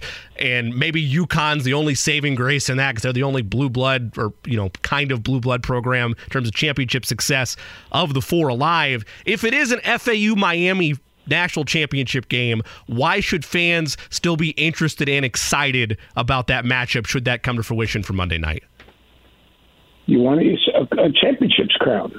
Yeah, I mean, to, let's face it, the first week of the NCAA tournament is the greatest week yep. in sport. Yep.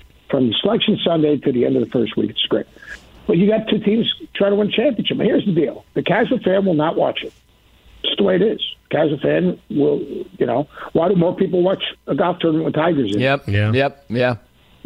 Still, it's the way it is. But the basketball fan will watch it, and uh, I think that's kind of because the one thing about the NCAA tournament, it's not best of seven. So you know, you've got to impose your identity, and you've got to play well to win. If you don't play well, if you take it for granted, winning's hard.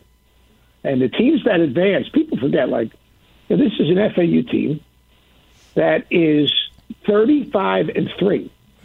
You don't think those dudes expect to win? Sure.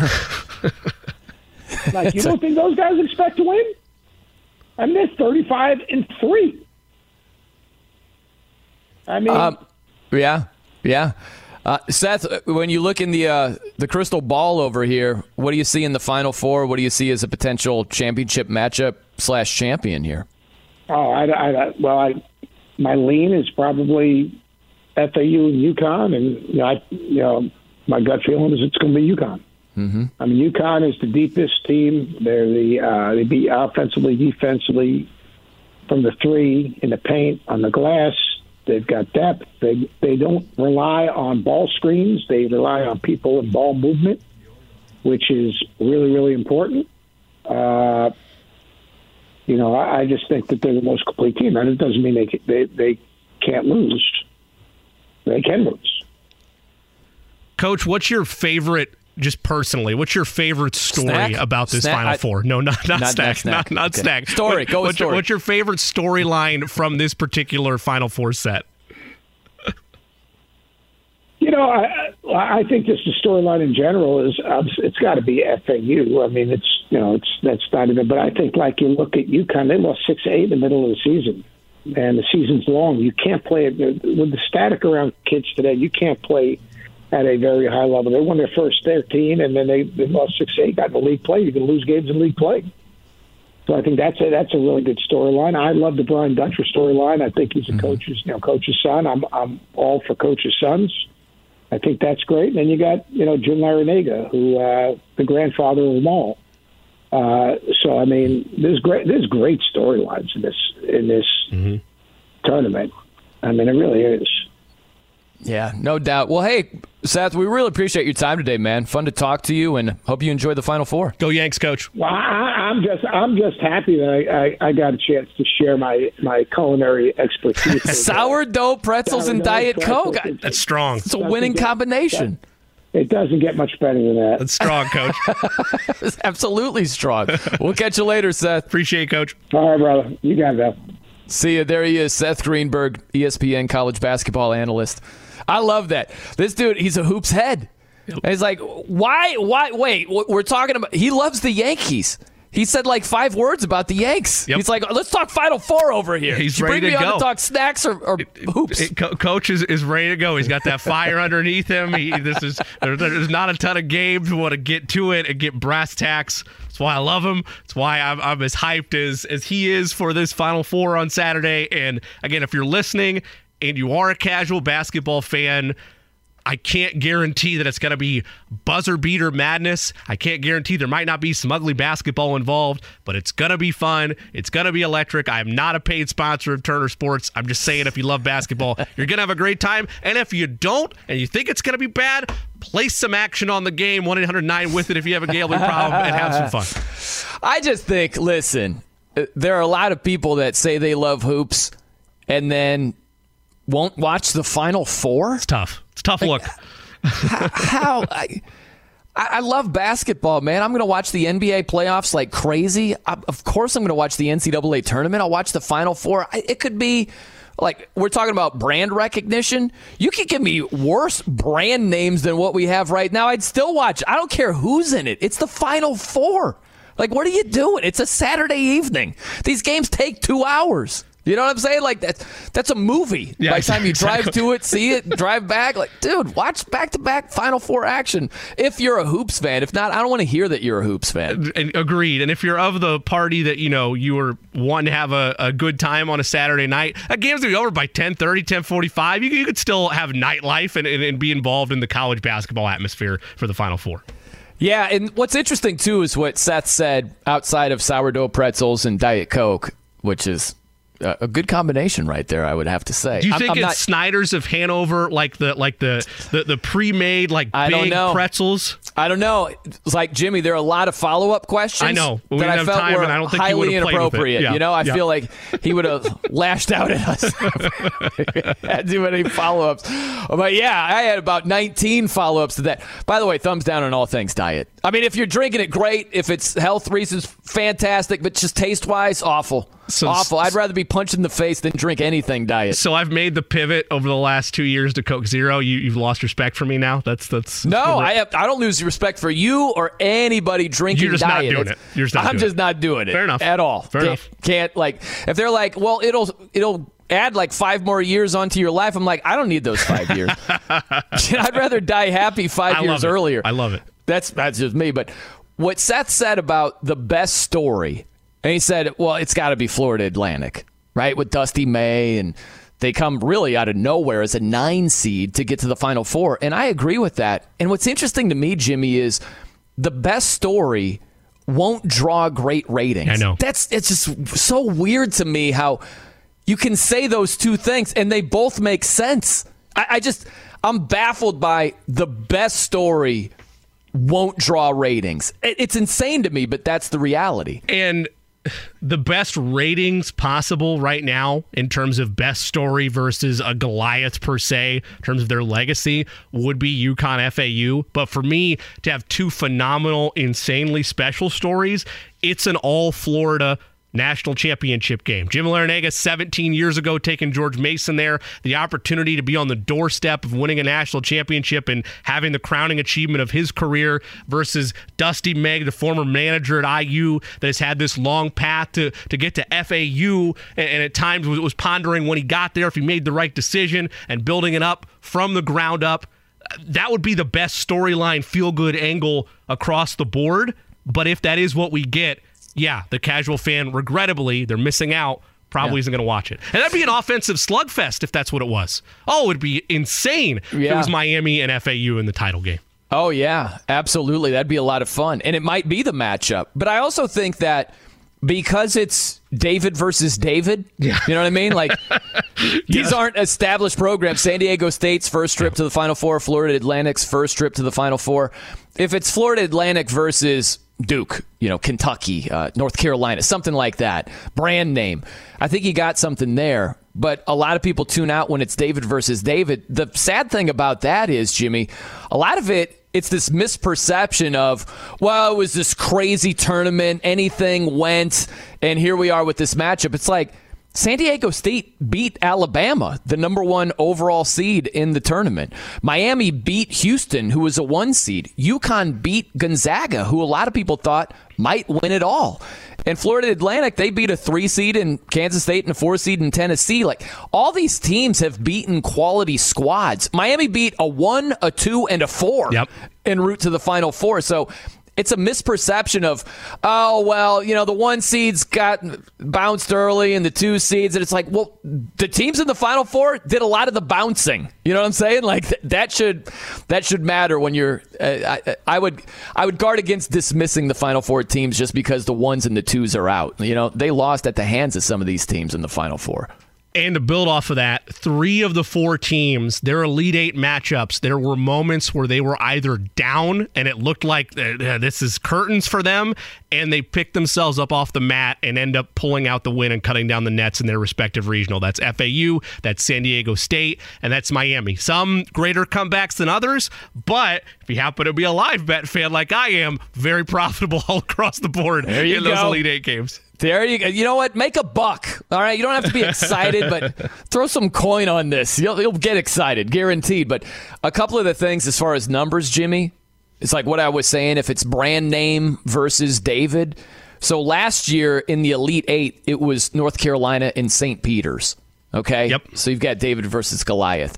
This year, when it was Miami versus Texas, those are not brand names in college basketball, no. right? Uh, 11 million people tuned in for that game, but viewership was down 17% year after year over year. Like it, it was up 17% last year when it was North Carolina and, and St. Peter's. 17%, that's a lot. like that's a big difference.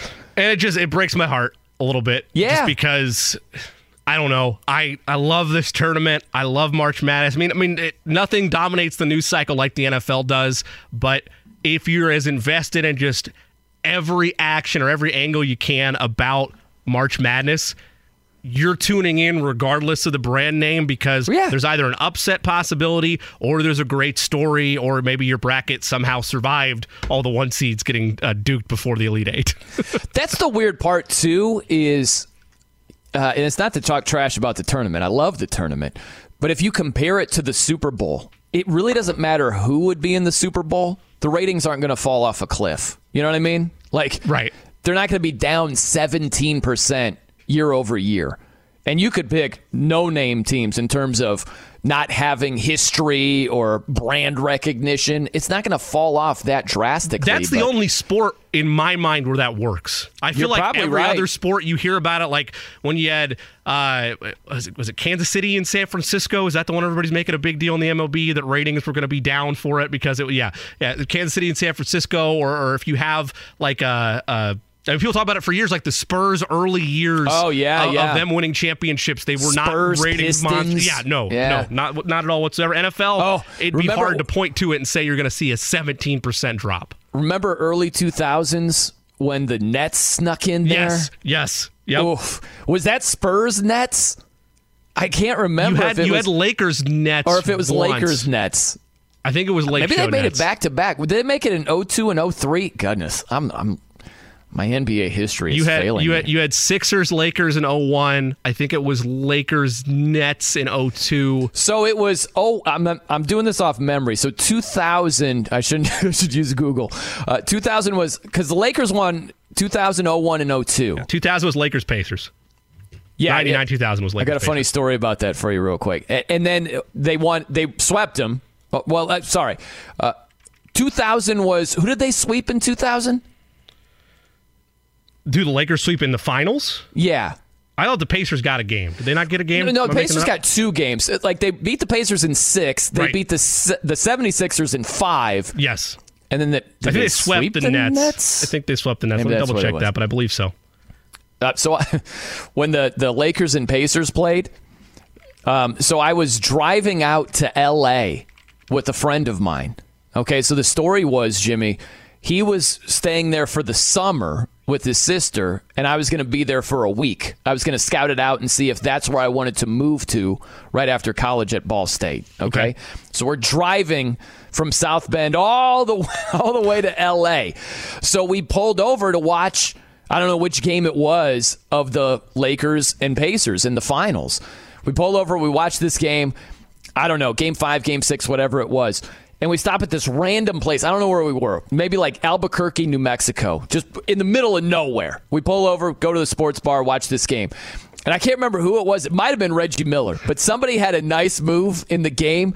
This whole bar, at the same time, in unison, we go, nice. I just thought it was hilarious. That's Like we're just men are like robots sometimes. You know, we have the same thoughts, same mannerisms, same actions, all that. We had the same reaction with that move in that Pacers Lakers game. To your point, uh, Lakers Nets.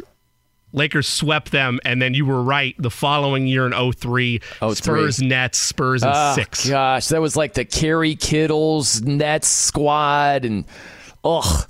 I watch the finals almost every year. I didn't see much of that Spurs Nets series.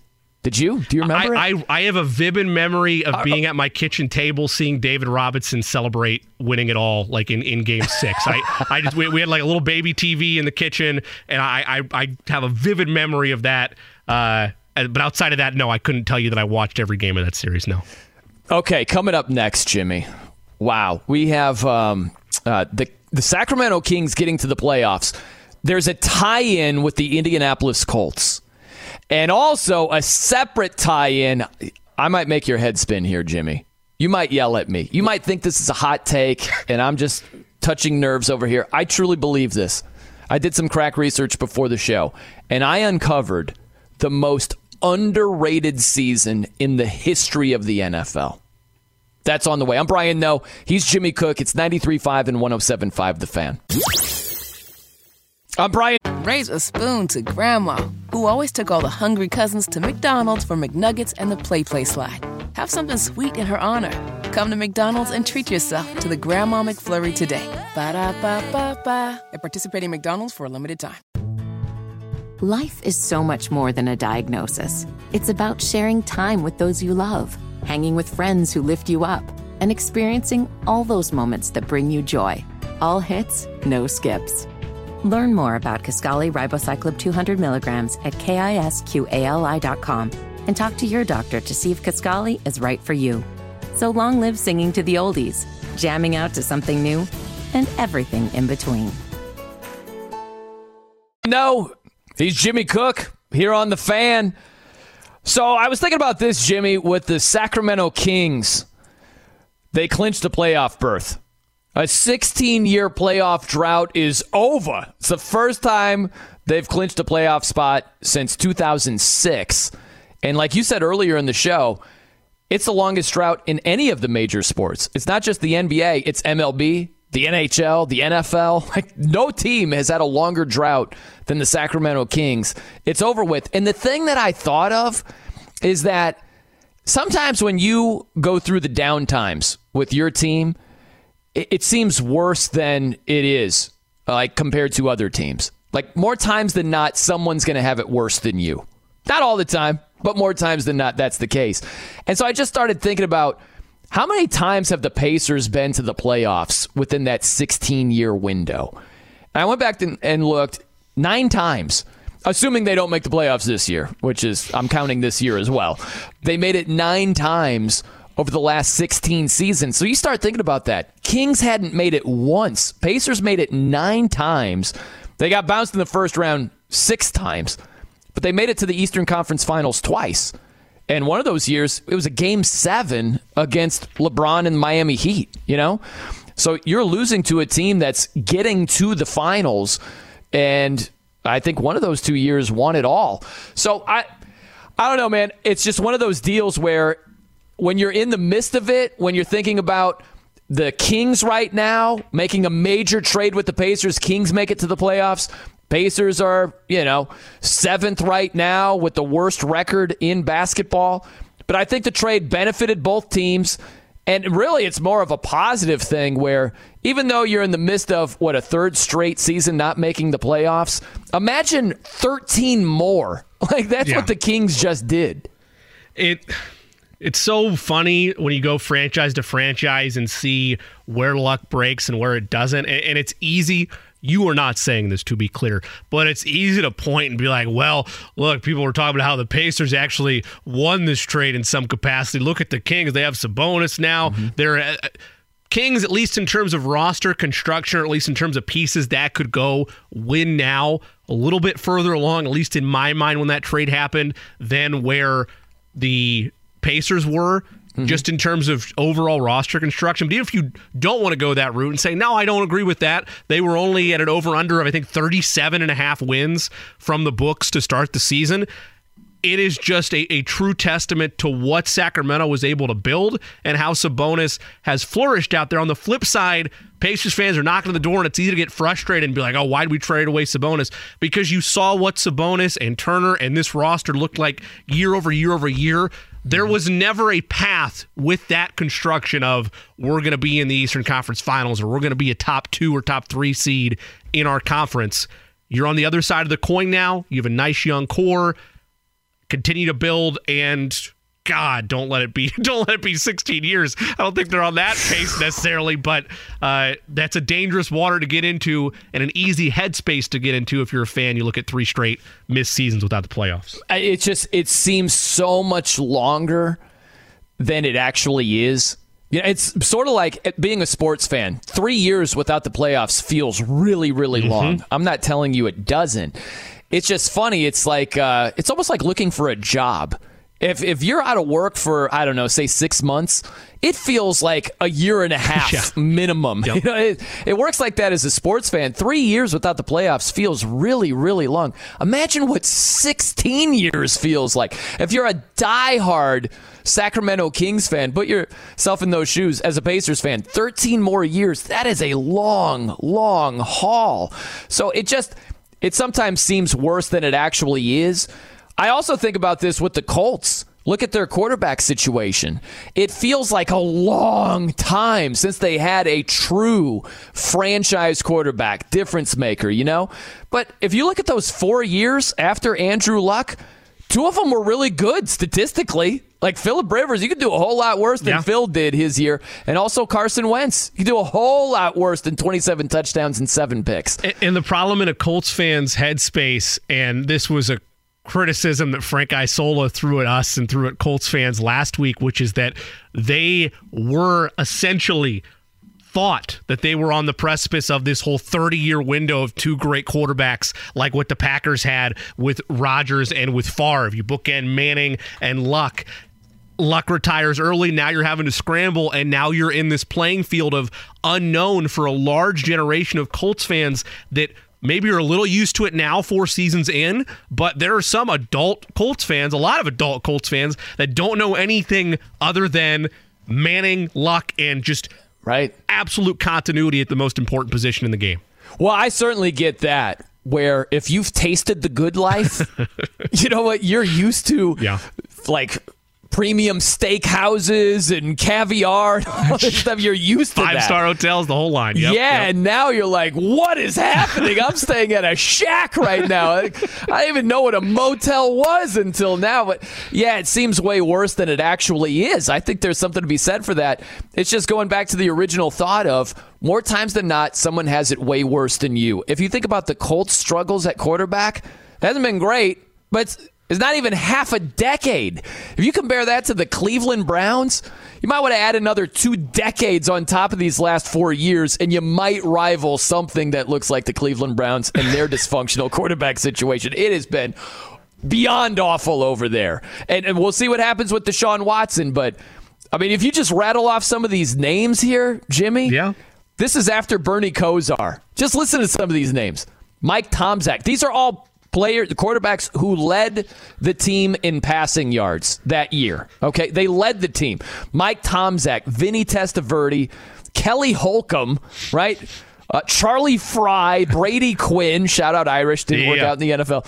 Uh, Brandon Weeden, uh, Josh McCown, Cody Kessler, DeShone Kizer, Jacoby Brissett. Like those are guys who led the team in passing for an entire season, and they just had one guy after another. So four years is not a long dry spell compared to other teams. Yeah, anytime you have two McCowns that top into your quarterback rotation over the course of a dry spell of looking for a franchise quarterback, you're definitely kings of having it worse. The problem with this perfectly rational and reasonable discussion that you and I are having right now is that it doesn't work for the sports fan. Like Uh-huh. Oh, there's other things in life where like, hey, you know, I know you're maybe not happy with where your job is right now, but like look at where you were before. Look at where you could have been or or look at that guy over there in the struggles he's going through.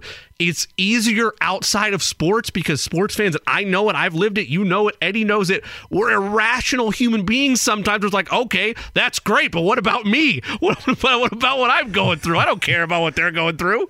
It- Oh, it- hey, it's tough. listen, I absolutely understand that. There's no doubt about it. But, uh, you know, sometimes, all I'm saying is sometimes you could feel like the heavens are falling Yes. more than they actually are. Yep. That, that's really all I am saying. I totally saying. agree. Now, here's the thing I might take a hard left turn on you, Jimmy. Like, we've been, I feel like we've been compadres this segment. It's almost like, you know, my arm is around your shoulder, your arm is around my shoulder as we're getting in for a group photo, that type of thing. And I'm it's just been- taking the photo, I guess. yeah, yeah, yeah. Well, you can uh, add in here, Eddie. You- You're taking the photo, or you're you're joining in, but this is where this is where you might, you know, might result in uh, verbal fisticuffs here. But I truly believe this.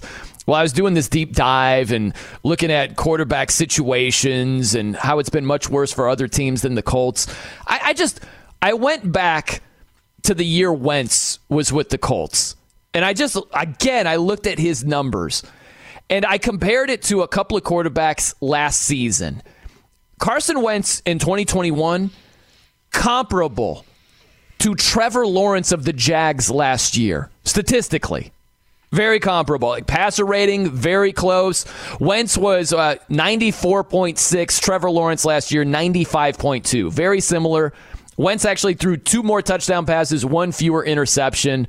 Lawrence had more passing yards, better completion percentage, but pretty, pretty close. Pretty close. And I just stopped and I thought for a second.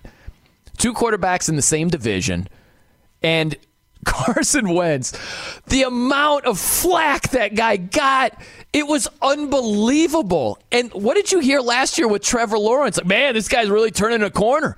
Wow, look at him. He's really really starting to flourish over here. Look, Doug Pederson got a real head coach, and look at him go. And it was positive, positive, positive.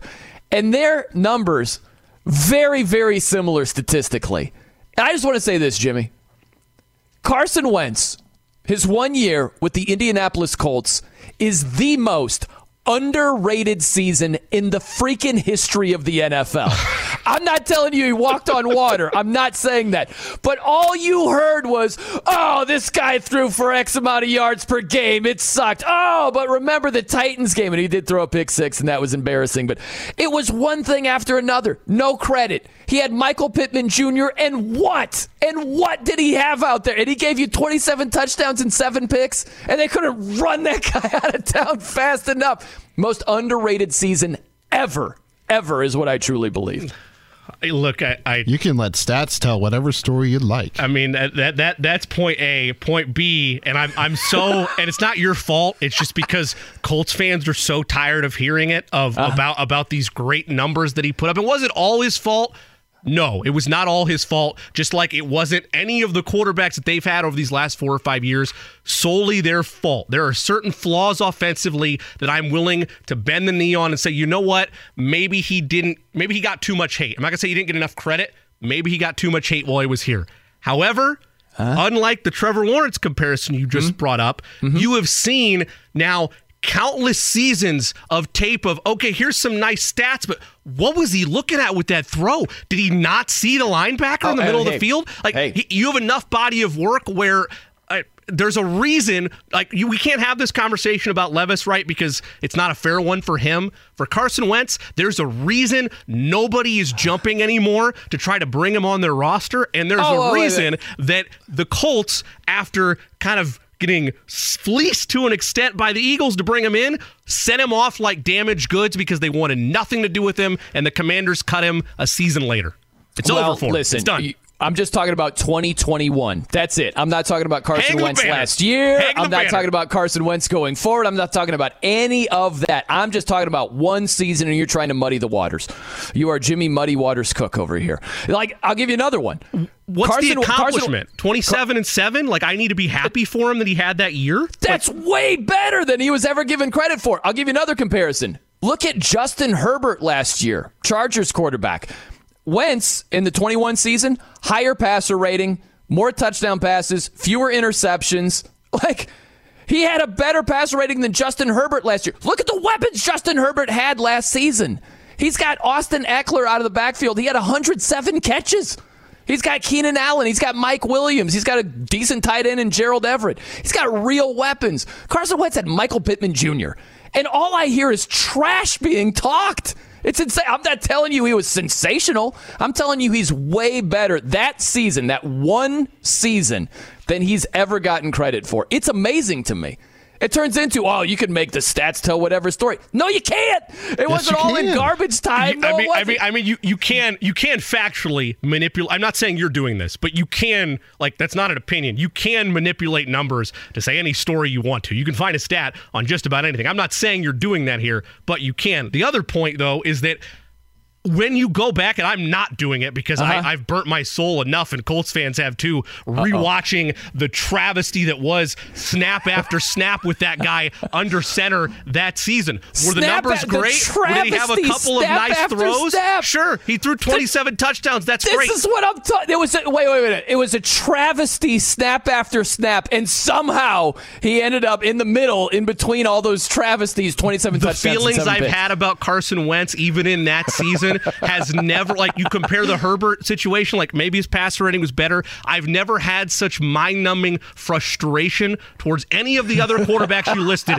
except Carson Wentz. I haven't. Oh, Maybe that means I don't like him. I don't know. I mean, I've heard him do interviews. He seems like a nice guy, but I've I've never had the same type of annoyance and frustration from a quarterback oh. that we've talked about in this segment, other than Carson Wentz. I haven't. Had. This man, man was a bona fide scrub. He can't play.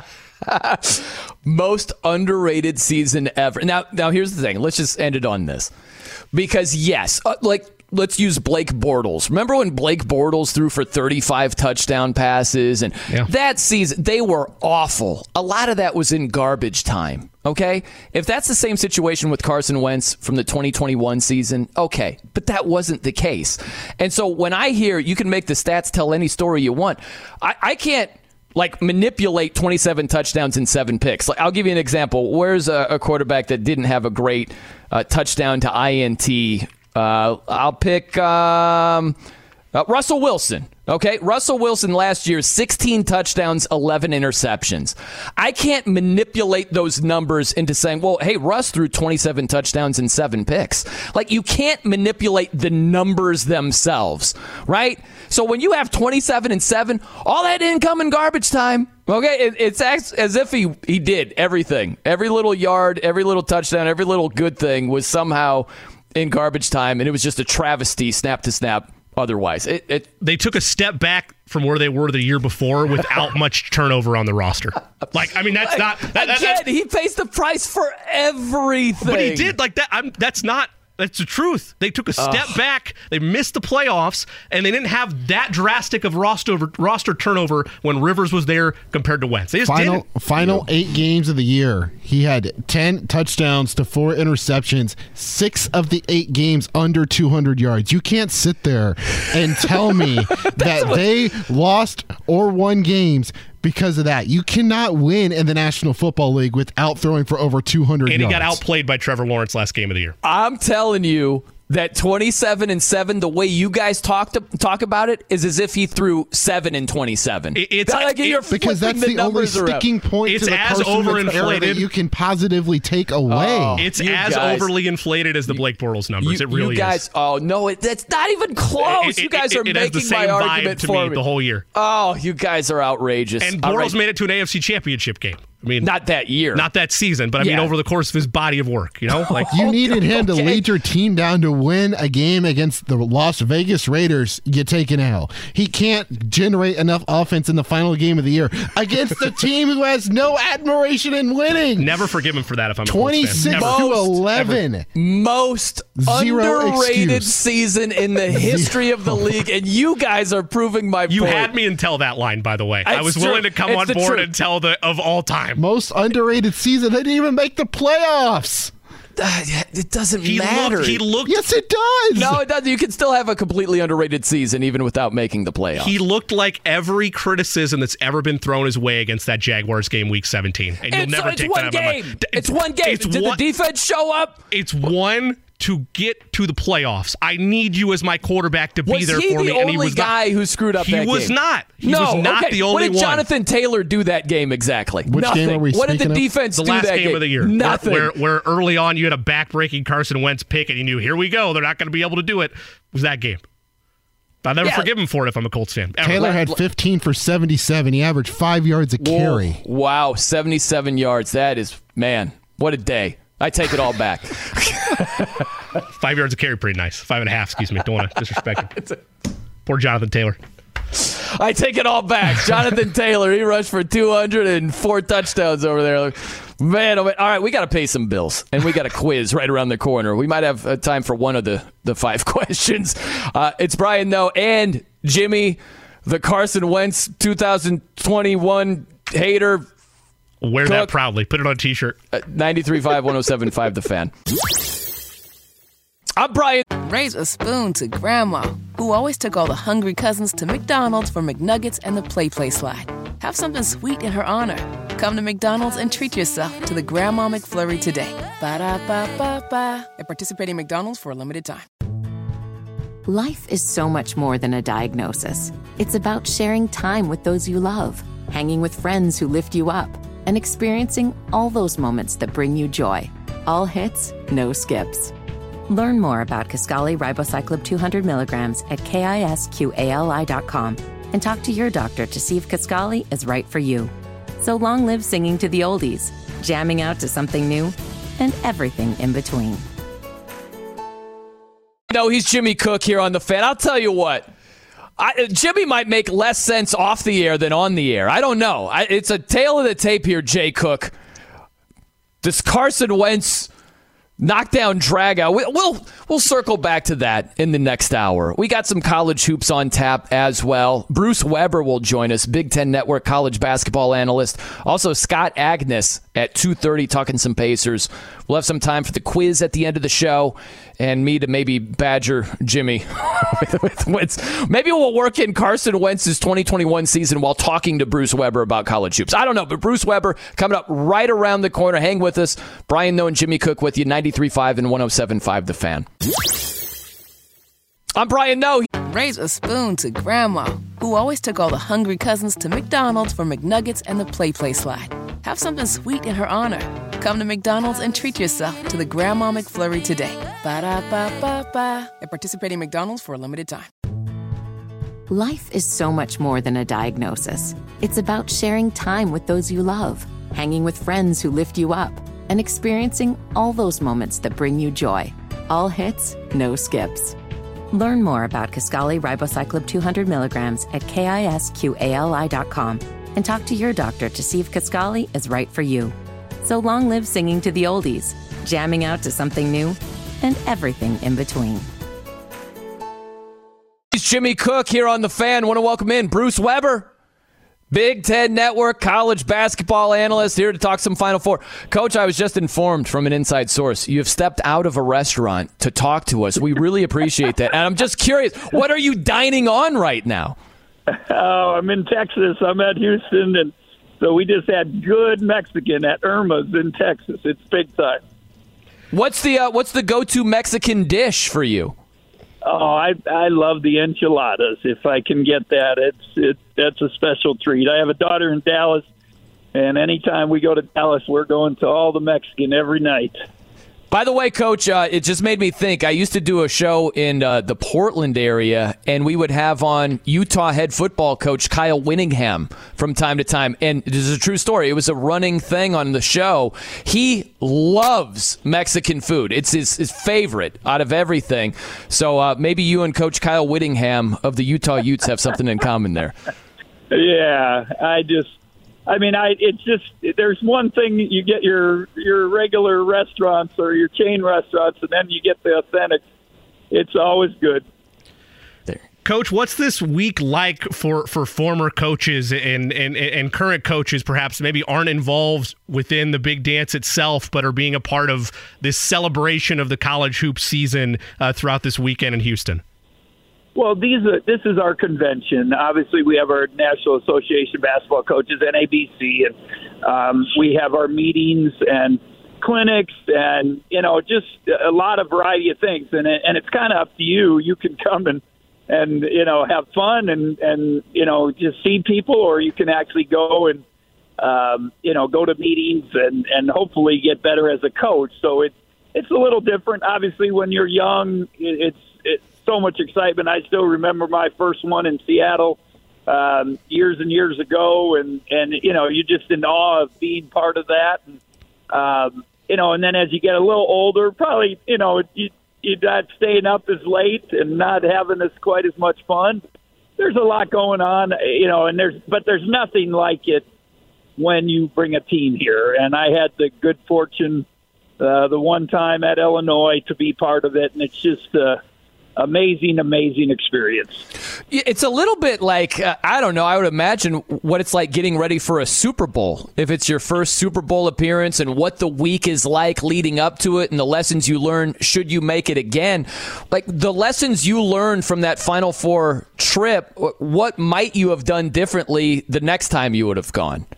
Well, you know, it's ironic that you bring that up because one of the things I did do to did do um, on that Sunday, I I called uh, Jim Calhoun.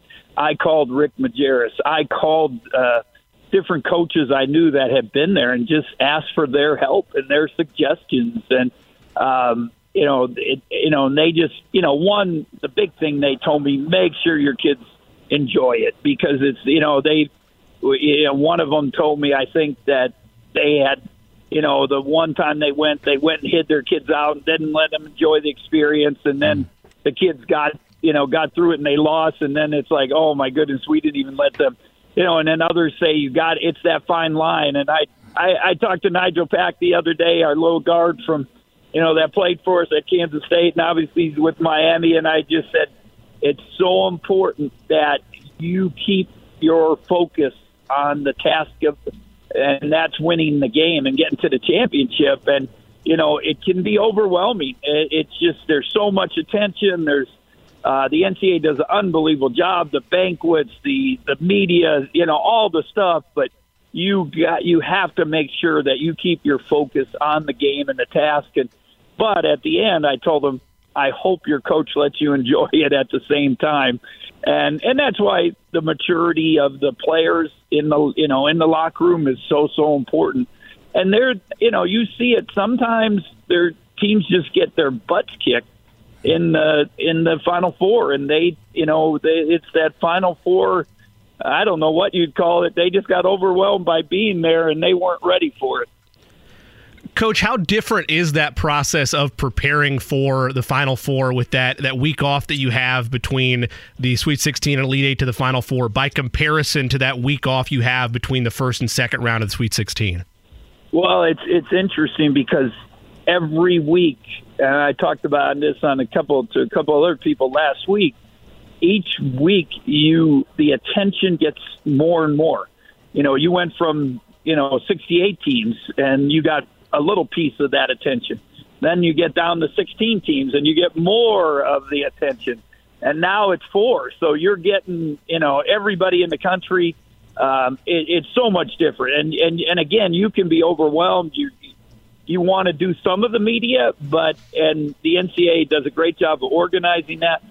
But at the same time, you can't do every radio station. You can't do every you know everyone that wants to talk to you. And and you know that's where your sports information guys and and your administrators got to help you with some of that and you know making sure again that you're focused on the game and the task at hand.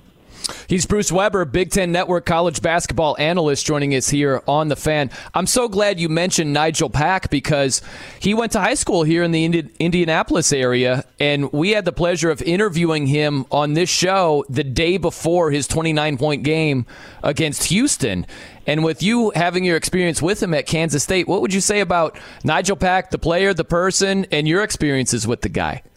Well, he's an uh, unbelievable you know, person, a great kid, a great, great family. Uh, you know, just can't say enough about Nigel and his family. Just really good people, and you know, it's such a, a cool experience for me to coach him.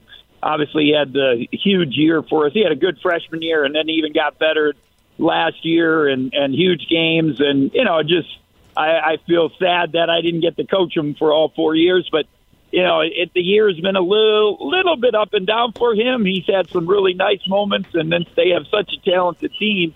Uh, he didn't get quite the looks, but obviously he got a chance to have his shining moment last week, and was really really proud of him and him making. Uh, actually, our two guards both were the players, regional players of the you know of the Sweet 16 or Elite Eight or whatever you call it and uh, Markquis Nowell and and Nigel. So that was that was pretty cool for us. Coach Bruce Weber, nice enough to take some time with us in DriveHuber.com studios. Coach, speaking of great people, uh, one of our favorite names here in the state of Indiana and one of the great names in college basketball right now is Purdue head coach Matt Painter. I know that Purdue uh, means a lot to you on your coaching path. Uh, just wondering, have you talked to coach since the loss to Fairleigh Dickinson by chance?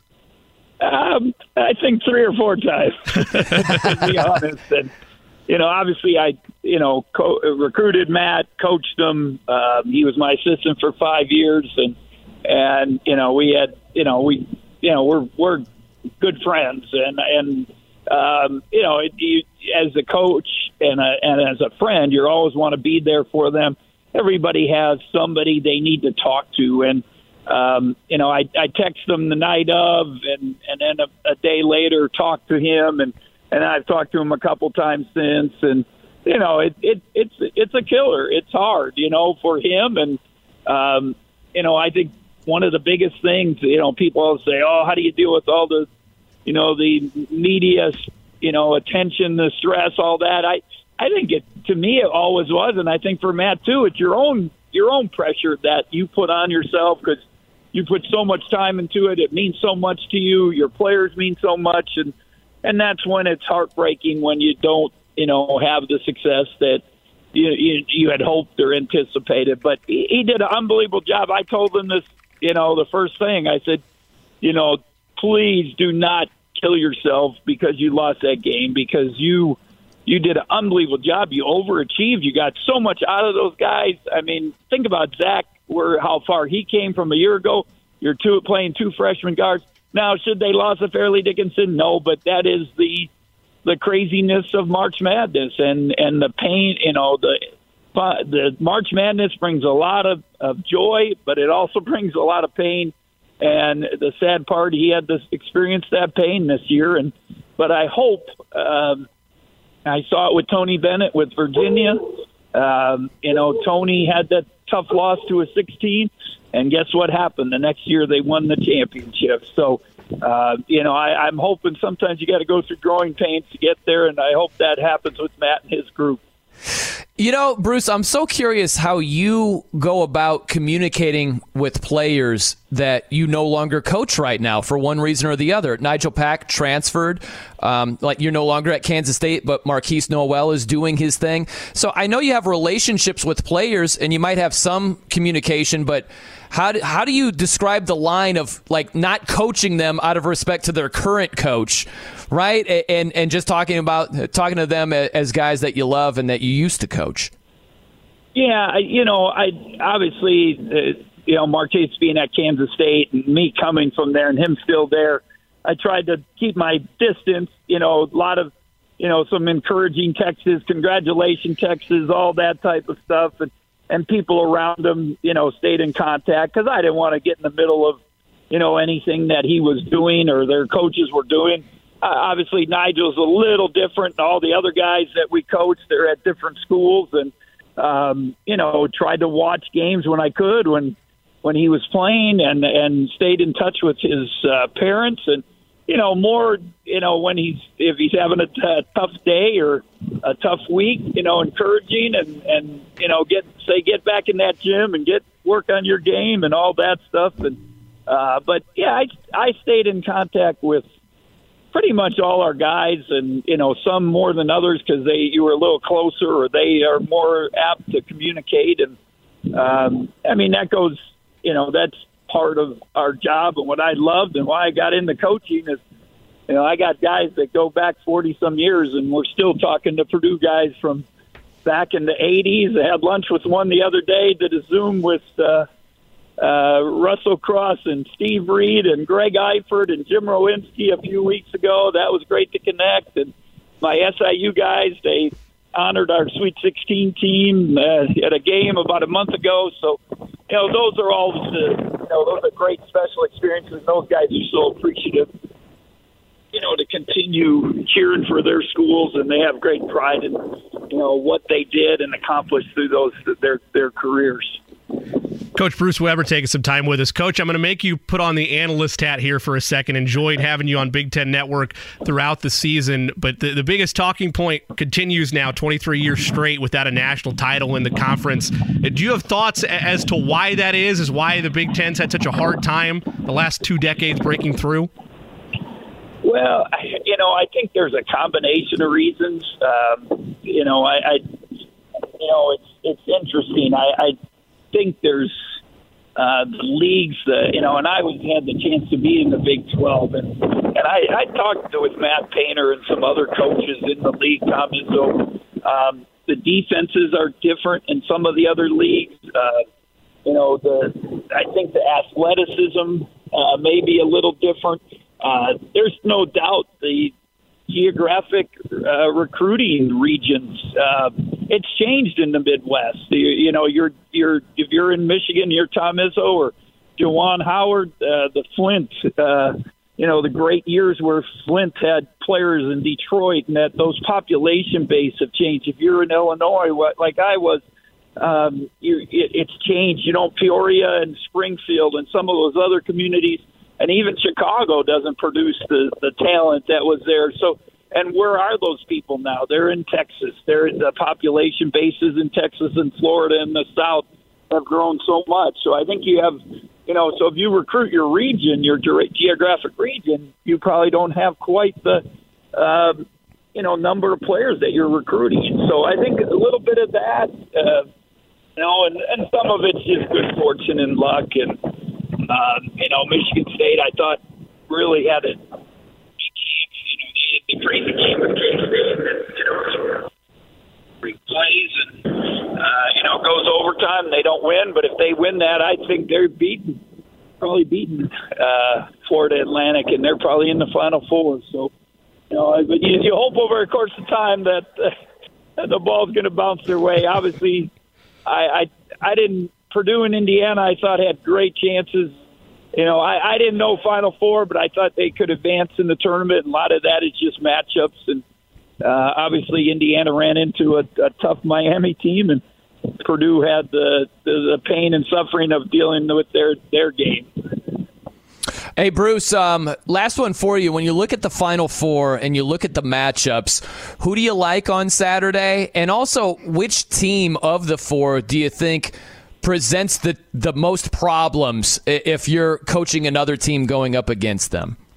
And I mainly watch the Big Ten. You know, as a you're sitting in the hotel or something when I'm in Chicago and watch a few games, and I got a chance to watch Miami more because of Nigel. But uh, just watching this last few weeks, I like UConn, uh, and yeah. you know, I I didn't know enough about them. Obviously, they hit a tough stretch. And, and during the year they started out really well and then had a little bit of a tough but they man they're playing well. They they run good stuff. Um, they move the basketball. Um, they seem to have some you know athleticism and some size. Um, I really like them but you know it, it they would be the one I think is the toughest. Each one has a you know Miami has some talent. They can make plays uh, and and they have guys that can make plays at the end of the game. Multiple guys that can, you know, including Nigel and um, Wong, and you know they have several guys. And then San Diego State, uh, you know, Brian Dutcher and Steve Fisher, they brought the Midwest Big Ten toughness out west, and they guard. They are tough, and you know they they defend. They're physical. Um, so that gives them a chance. And and then you know the Cinderella story. Obviously, FAU was just amazing. I, I you know I thought ah the first weekend, but then they came through the second weekend. Uh, they got to have a pretty good team. They are older and they do guard and they do have some toughness. Well, Bruce, really appreciate the time, man. We'll let you get back to the enchiladas. We hope they're not cold now. That would be awful. Uh, it's okay. I appreciate it. Great to be on, and hopefully an exciting weekend of basketball. Thanks, Coach. Absolutely, Bruce. Thanks for the time, man. All right. Take care. Thanks. Bye.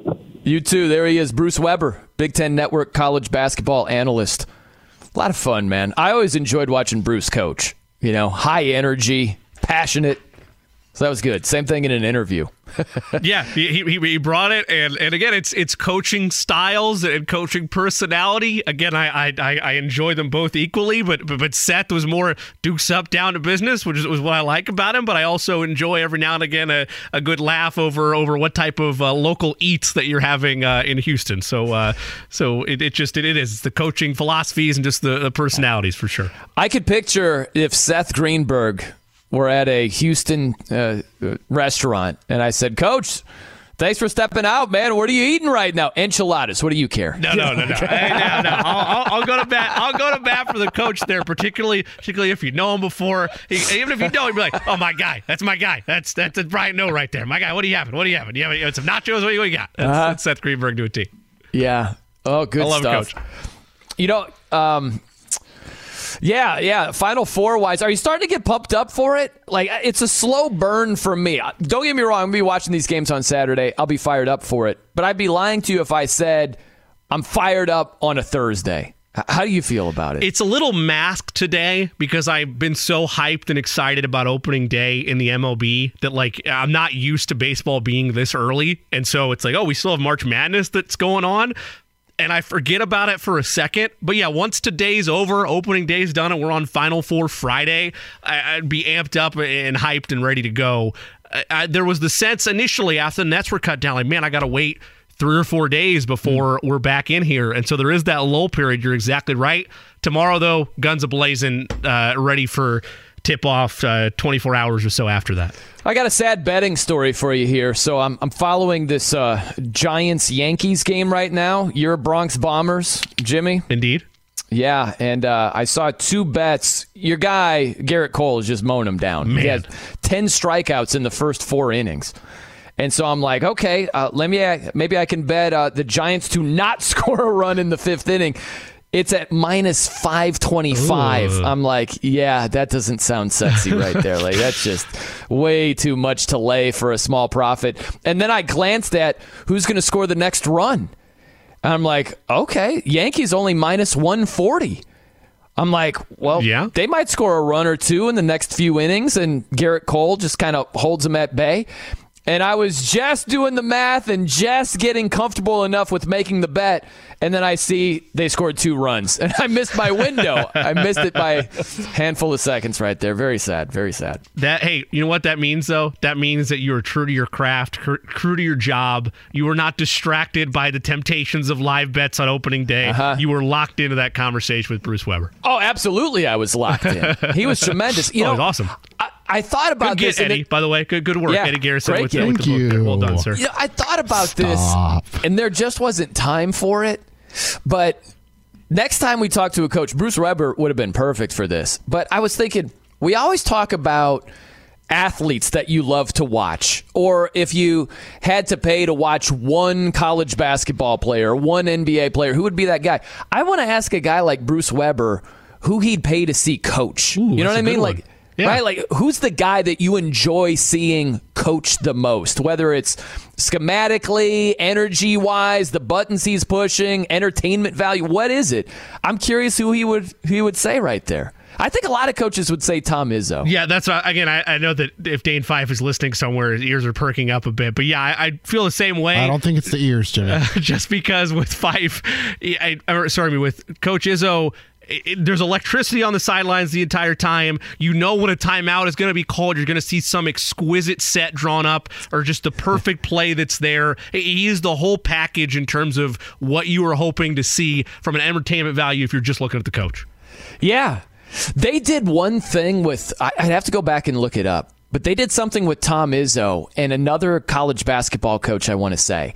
And they monitored their heart rate and the amount of stress that they were under during the game. And it was fascinating. It was kind of one of those sports science type things. I don't know if that's exactly what it was, but it was along those lines. And it was crazy. They're like, the amount of stress Coach Izzo is under right now is the equivalent of blah, blah, blah. And it's like, oh my gosh, like this guy is facing a lot of stress at this current time. 14 breaths per minute was his resting respiratory rate, a heartbeat of 68 minutes. That was before the game. As Okay. the game's getting started, 36 breaths per minute, 97 beats per minute. And then after first basket that was scored by Illinois in this Illinois Michigan State game, Izzo's heart rate immediately spiked to 120. That- that- that's just paraphrasing some of it. This is an amazing read. It's from like five or six years ago. Oh, dude, it was tremendous. I don't know if that's what exactly I'm talking about. It might be. Michigan State down by 12, nine minutes into the game. Izzo's heart rate 120 beats per minute. Core body temperature approached 100 degrees. That's crazy, right? It's insane. You know who I'd love to see on that? Who? Fran McCaffery. Oh, me too. Oh, oh, yeah, I would yeah. give money to see Fran McCaffery on the on the stress test here. And have the you know the the meter of redness to pink. Yep. I need that on a live stream. Just that. Just Fran McCaffery pace the sidelines, maybe a little tiny box with the game, and just his uh, his heart rate and everything else up and down. I want the vitals. Yeah, I'm trying to find man the Izzo sound of uh like uh would somebody please guard somebody this is my favorite part this was they they came back and beat nebraska i want to say but uh this is what he said on big ten network really complicated. We, we decided to do a bunch of different things, you know. So we went in the lab and we said, "Would somebody please guard somebody?" That's all we did. That's what turned it around. I love this too. He was a guest on uh, the Dan Patrick show recently, and I thought this answer was very funny. I keep telling you every year, it's not the yelling. I don't yell anymore. That's illegal now. You'll get lawyers that sue you for yelling at your players. You don't understand the new rules, Dan. We just tell him, would you please guard somebody? would you please pass it to the right guy? yeah, there's, was asking him about his his voice being hoarse, and he's saying it's really just a lack of sleep. Mount, you, you, don't know the new rules. We can't yell at anybody uh, anymore. Mount Rushmore of coach voice, no doubt. Tom Izzo, oh. top top of the chart. One of the best. Yep. Absolutely one of the best. All right, we've got Scott Agness right around the corner talking some Pacers with us. Uh, Rick Carlisle said uh, they made it tough on the Bucks for three quarters. Does Scott see it the same way? we sure did. We missed that part. We'll talk some Pacers coming up. I'm Brian Noe. He's Jimmy Cook. It's 93.5 and 107.5 The Fan. I'm Brian Noe. He's raise a spoon to Grandma, who always took all the hungry cousins to McDonald's for McNuggets and the Play Play slide. Have something sweet in her honor. Come to McDonald's and treat yourself to the Grandma McFlurry today. Ba da ba ba ba. At participating McDonald's for a limited time. Life is so much more than a diagnosis. It's about sharing time with those you love, hanging with friends who lift you up, and experiencing all those moments that bring you joy. All hits, no skips. Learn more about Kisqali Ribociclib 200 milligrams at kisqali.com and talk to your doctor to see if Kisqali is right for you. So long live singing to the oldies, jamming out to something new, and everything in between. Jimmy Cook here on the fan. I want to welcome in Scott Agness, covers the Pacers for Fieldhouse Files, also 1075thefan.com, joining us here. Scott, what's going on, man? We were talking about Rick Carlisle after the game last night saying, Yeah, I thought we made it tough on the Bucks for three quarters. And I was like, I missed that part. I, I didn't see them making it tough. What was your, your thought on that with uh, Rick talking about the defensive effort of the Pacers? Yeah, good to be on with you guys. I, it was one of those where I think it was more accurately they hung in there. They they yeah. they stayed alive, which is important against this Bucks team that has beaten the Pacers all but two times over the last five or six years, and by an average of like 17 points per game. So when you add that context it does matter a little bit. But yeah, there was very little defense. You allow a season high 149 points. There was absolutely no stoppage at all for Antetokounmpo or Jrue Holiday. So uh, yes, they hung in there, but uh, I'm not sure there was a lot gained or learned from that game. Scott, you were at Pacers practice today. And you tweeted a video a couple hours ago about Buddy Hield rejoining the team. And at practice today, uh, what, five games left to go? Do you expect him being immediately inserted uh, within this lineup, or are they still going to be cautious with everything, knowing that their, their tragic number is about a two right now? Yeah, so I'm glad you asked about Buddy. It's really interesting because he's a guy who had missed four games total in his career until until this week, where he's missed two in a row.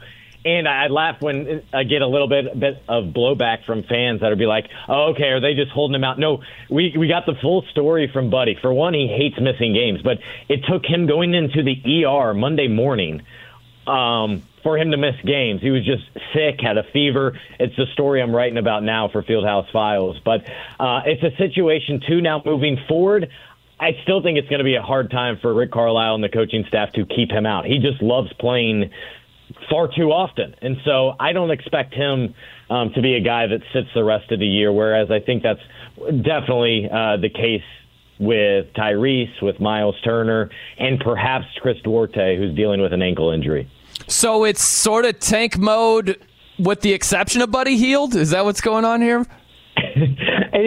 yes, I think if you want to say it that way, I try to say prioritizing development or or getting a bigger picture, some data points with these young guys because that is a very real part of it. But I also think yes, the elephant in the room here is you want as good a draft pick as you can get because the reality is they have not had a good season. You're already bad enough to be in the lottery. You don't want to screw it up by winning a few more games here, right?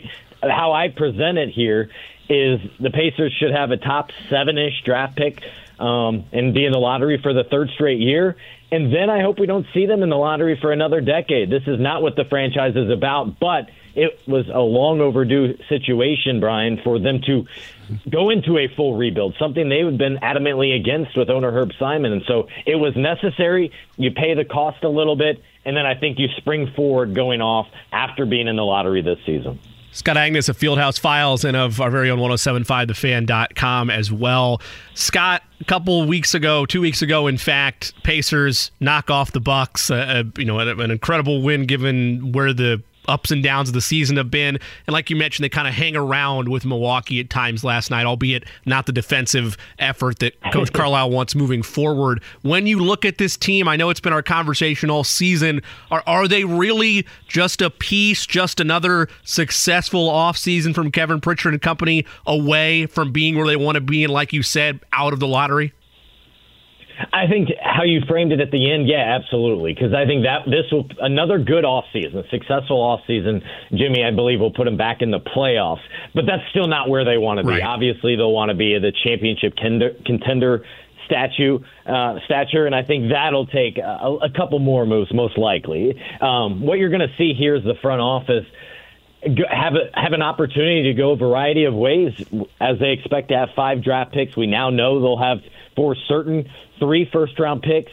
And look at the roster; it's already very young. Uh, guys that need minutes. What you don't want to do is, you know, add three first round picks here. So I think it's more likely uh, that they move a, a couple of the picks, maybe even a second round pick, maybe a player, package that, and you try to go upgrade. And what that looks like to start, I think, is to try to get that three and D wing, something they have really lacked truly since Paul George. Bojan Bogdanovic was a decent stopgap. Thad Young at times.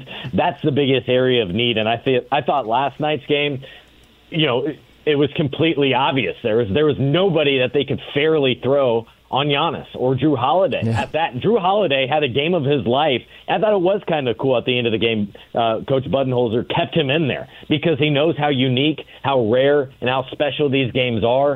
Um, and, and Jrue had it going, and you hate to disrupt that. And so, uh, in terms of defense, so Pacers, that's been their biggest issue all year for the last couple of years. That's an area they must upgrade. Scott Agness joining us here on the fan.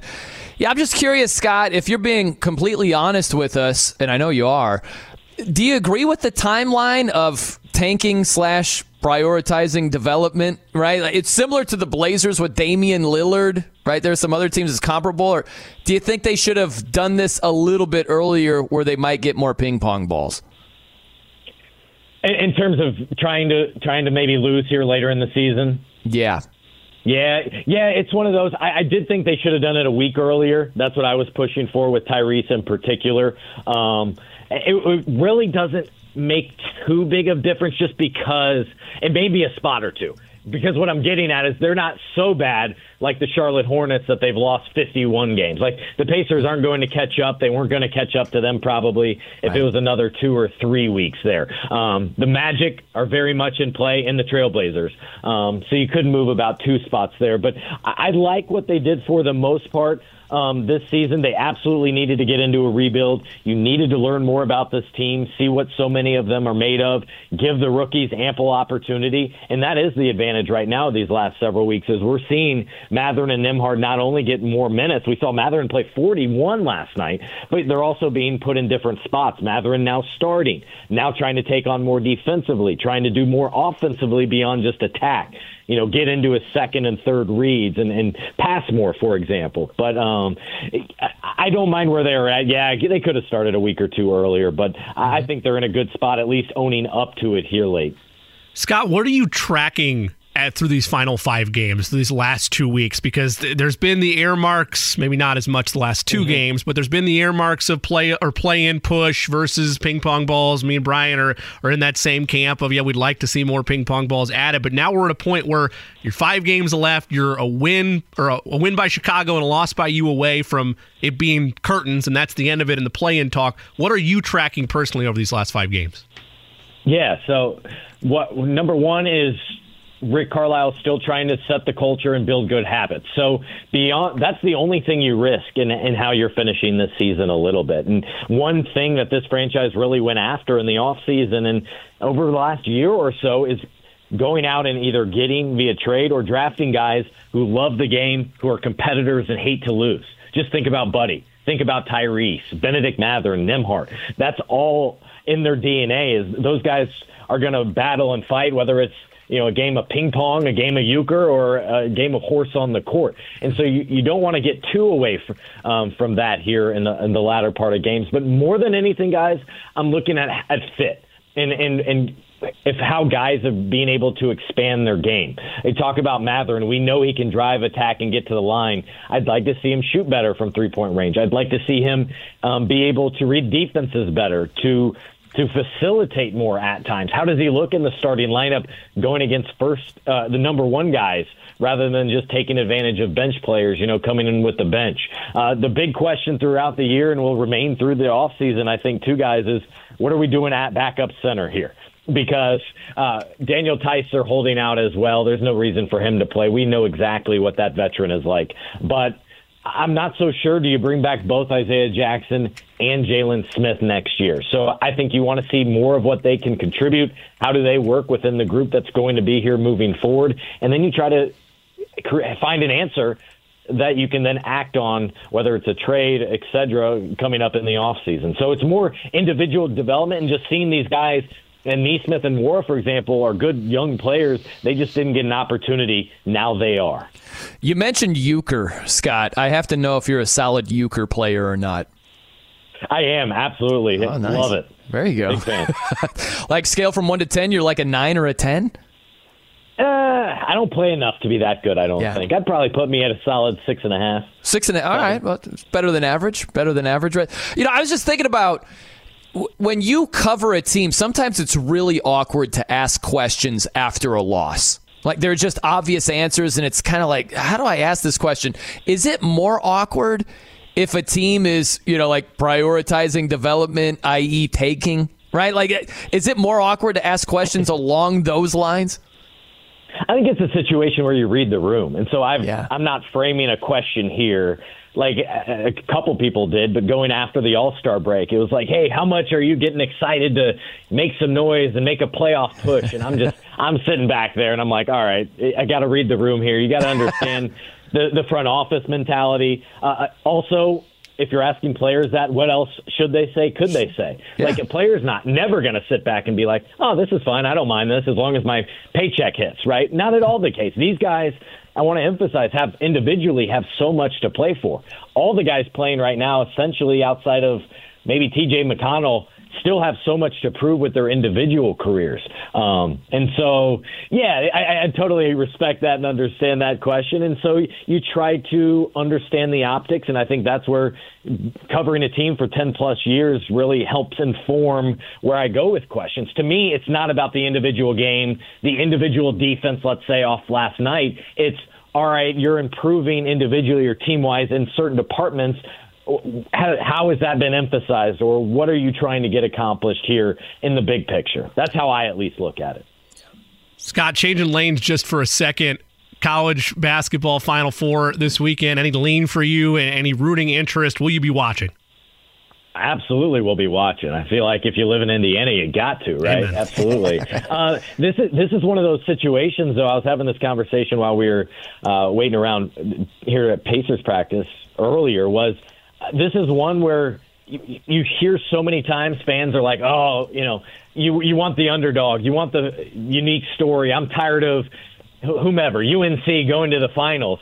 But now once we get into it, I, like what happens if it's 27-25 in the first half and you know, and, and it's a situation where I think we'll all be like, all right, you kind of do want a blue blood blood involved in all of this. But I appreciate these teams getting this opportunity and earning it.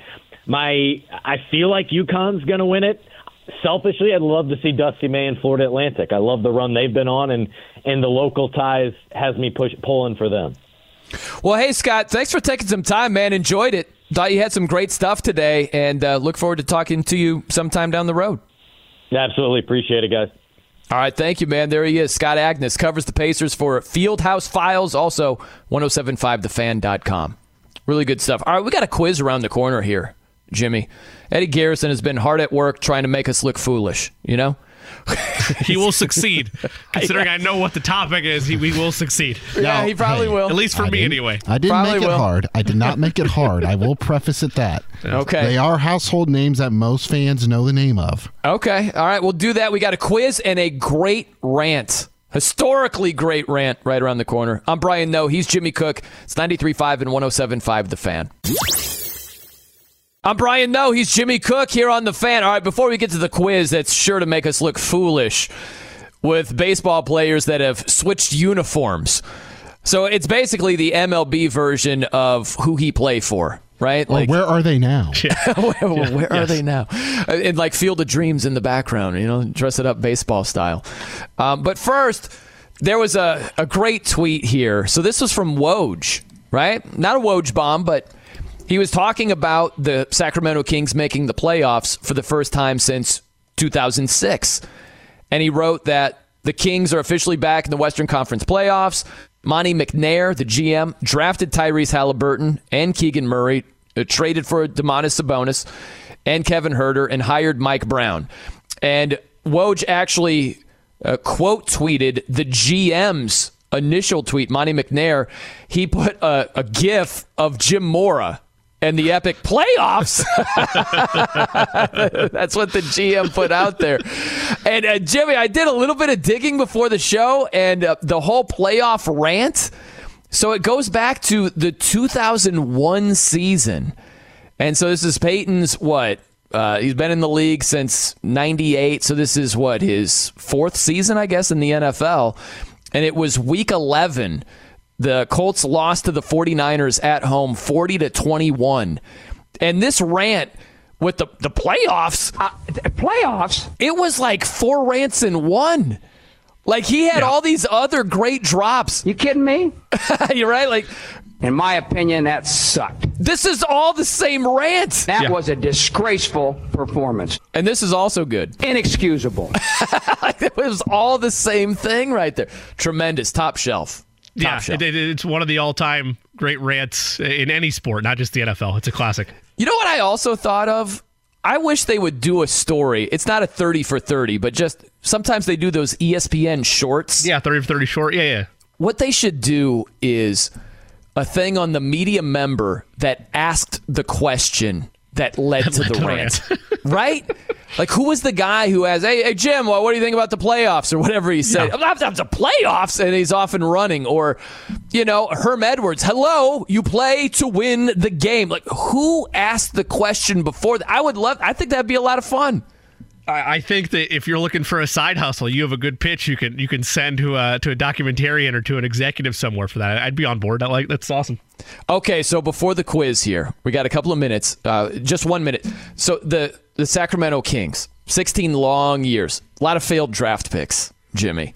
So if you look at some of the, the more notable ones, they did hit on De'Aaron Fox. They drafted Boogie Cousins. It's not like it's been a total disaster. But some of these years, who they drafted and who they missed out on, who baby. 2018, Marvin Bagley. Next pick, Luka Doncic. Tough.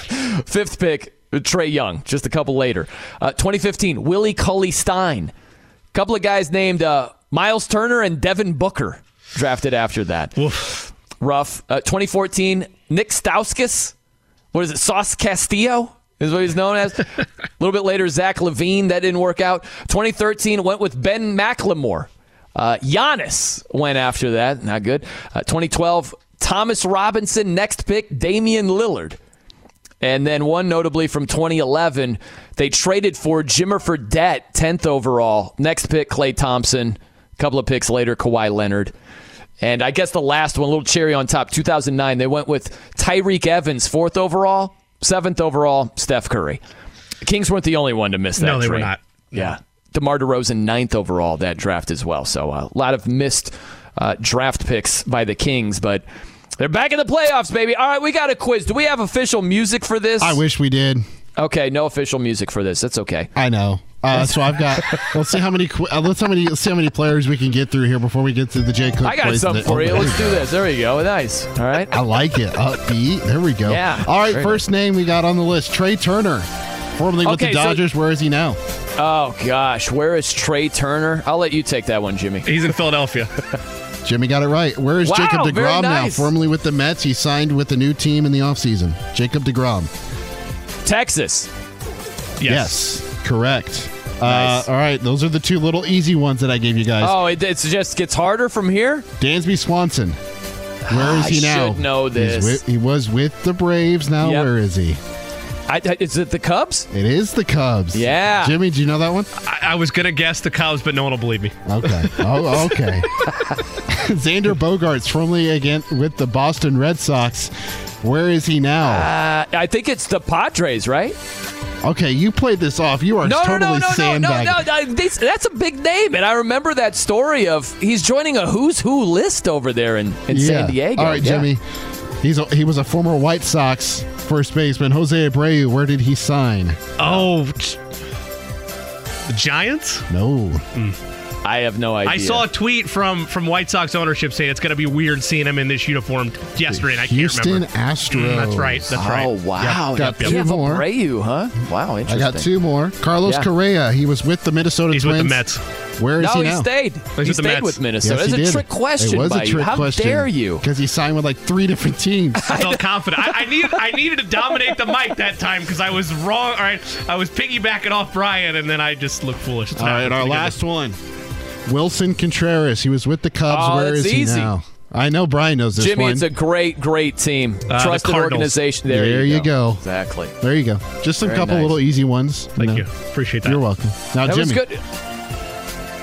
what were you saying, Brian? No, no, I said that was good. And then, yeah, go for it. I What was, gonna, I, was, I was gonna toss it up to Jimmy and say, Jimmy, what you got for today?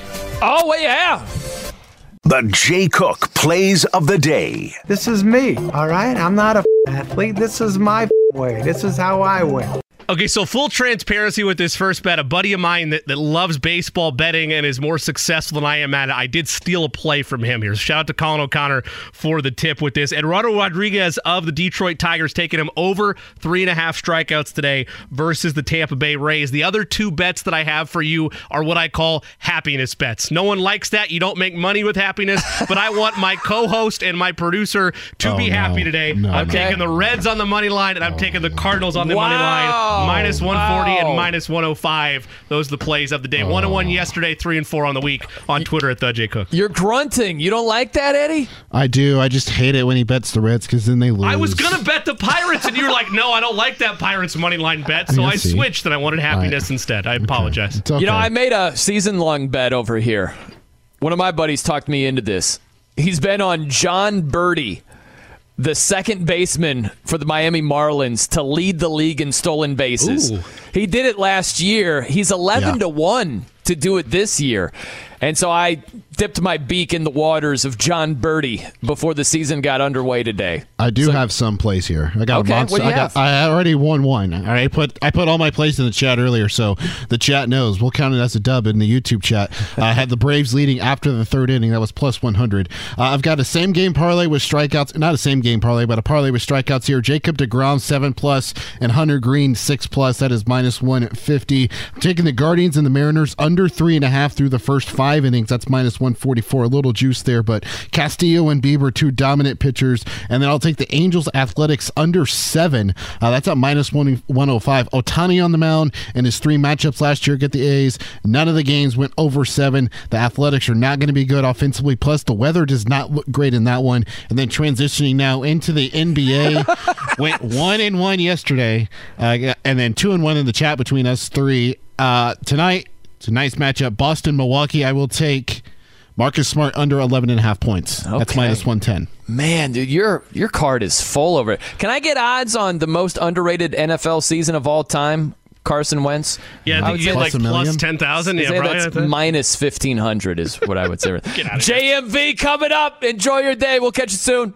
Raise a spoon to Grandma, who always took all the hungry cousins to McDonald's for McNuggets and the Play Play Slide. Have something sweet in her honor.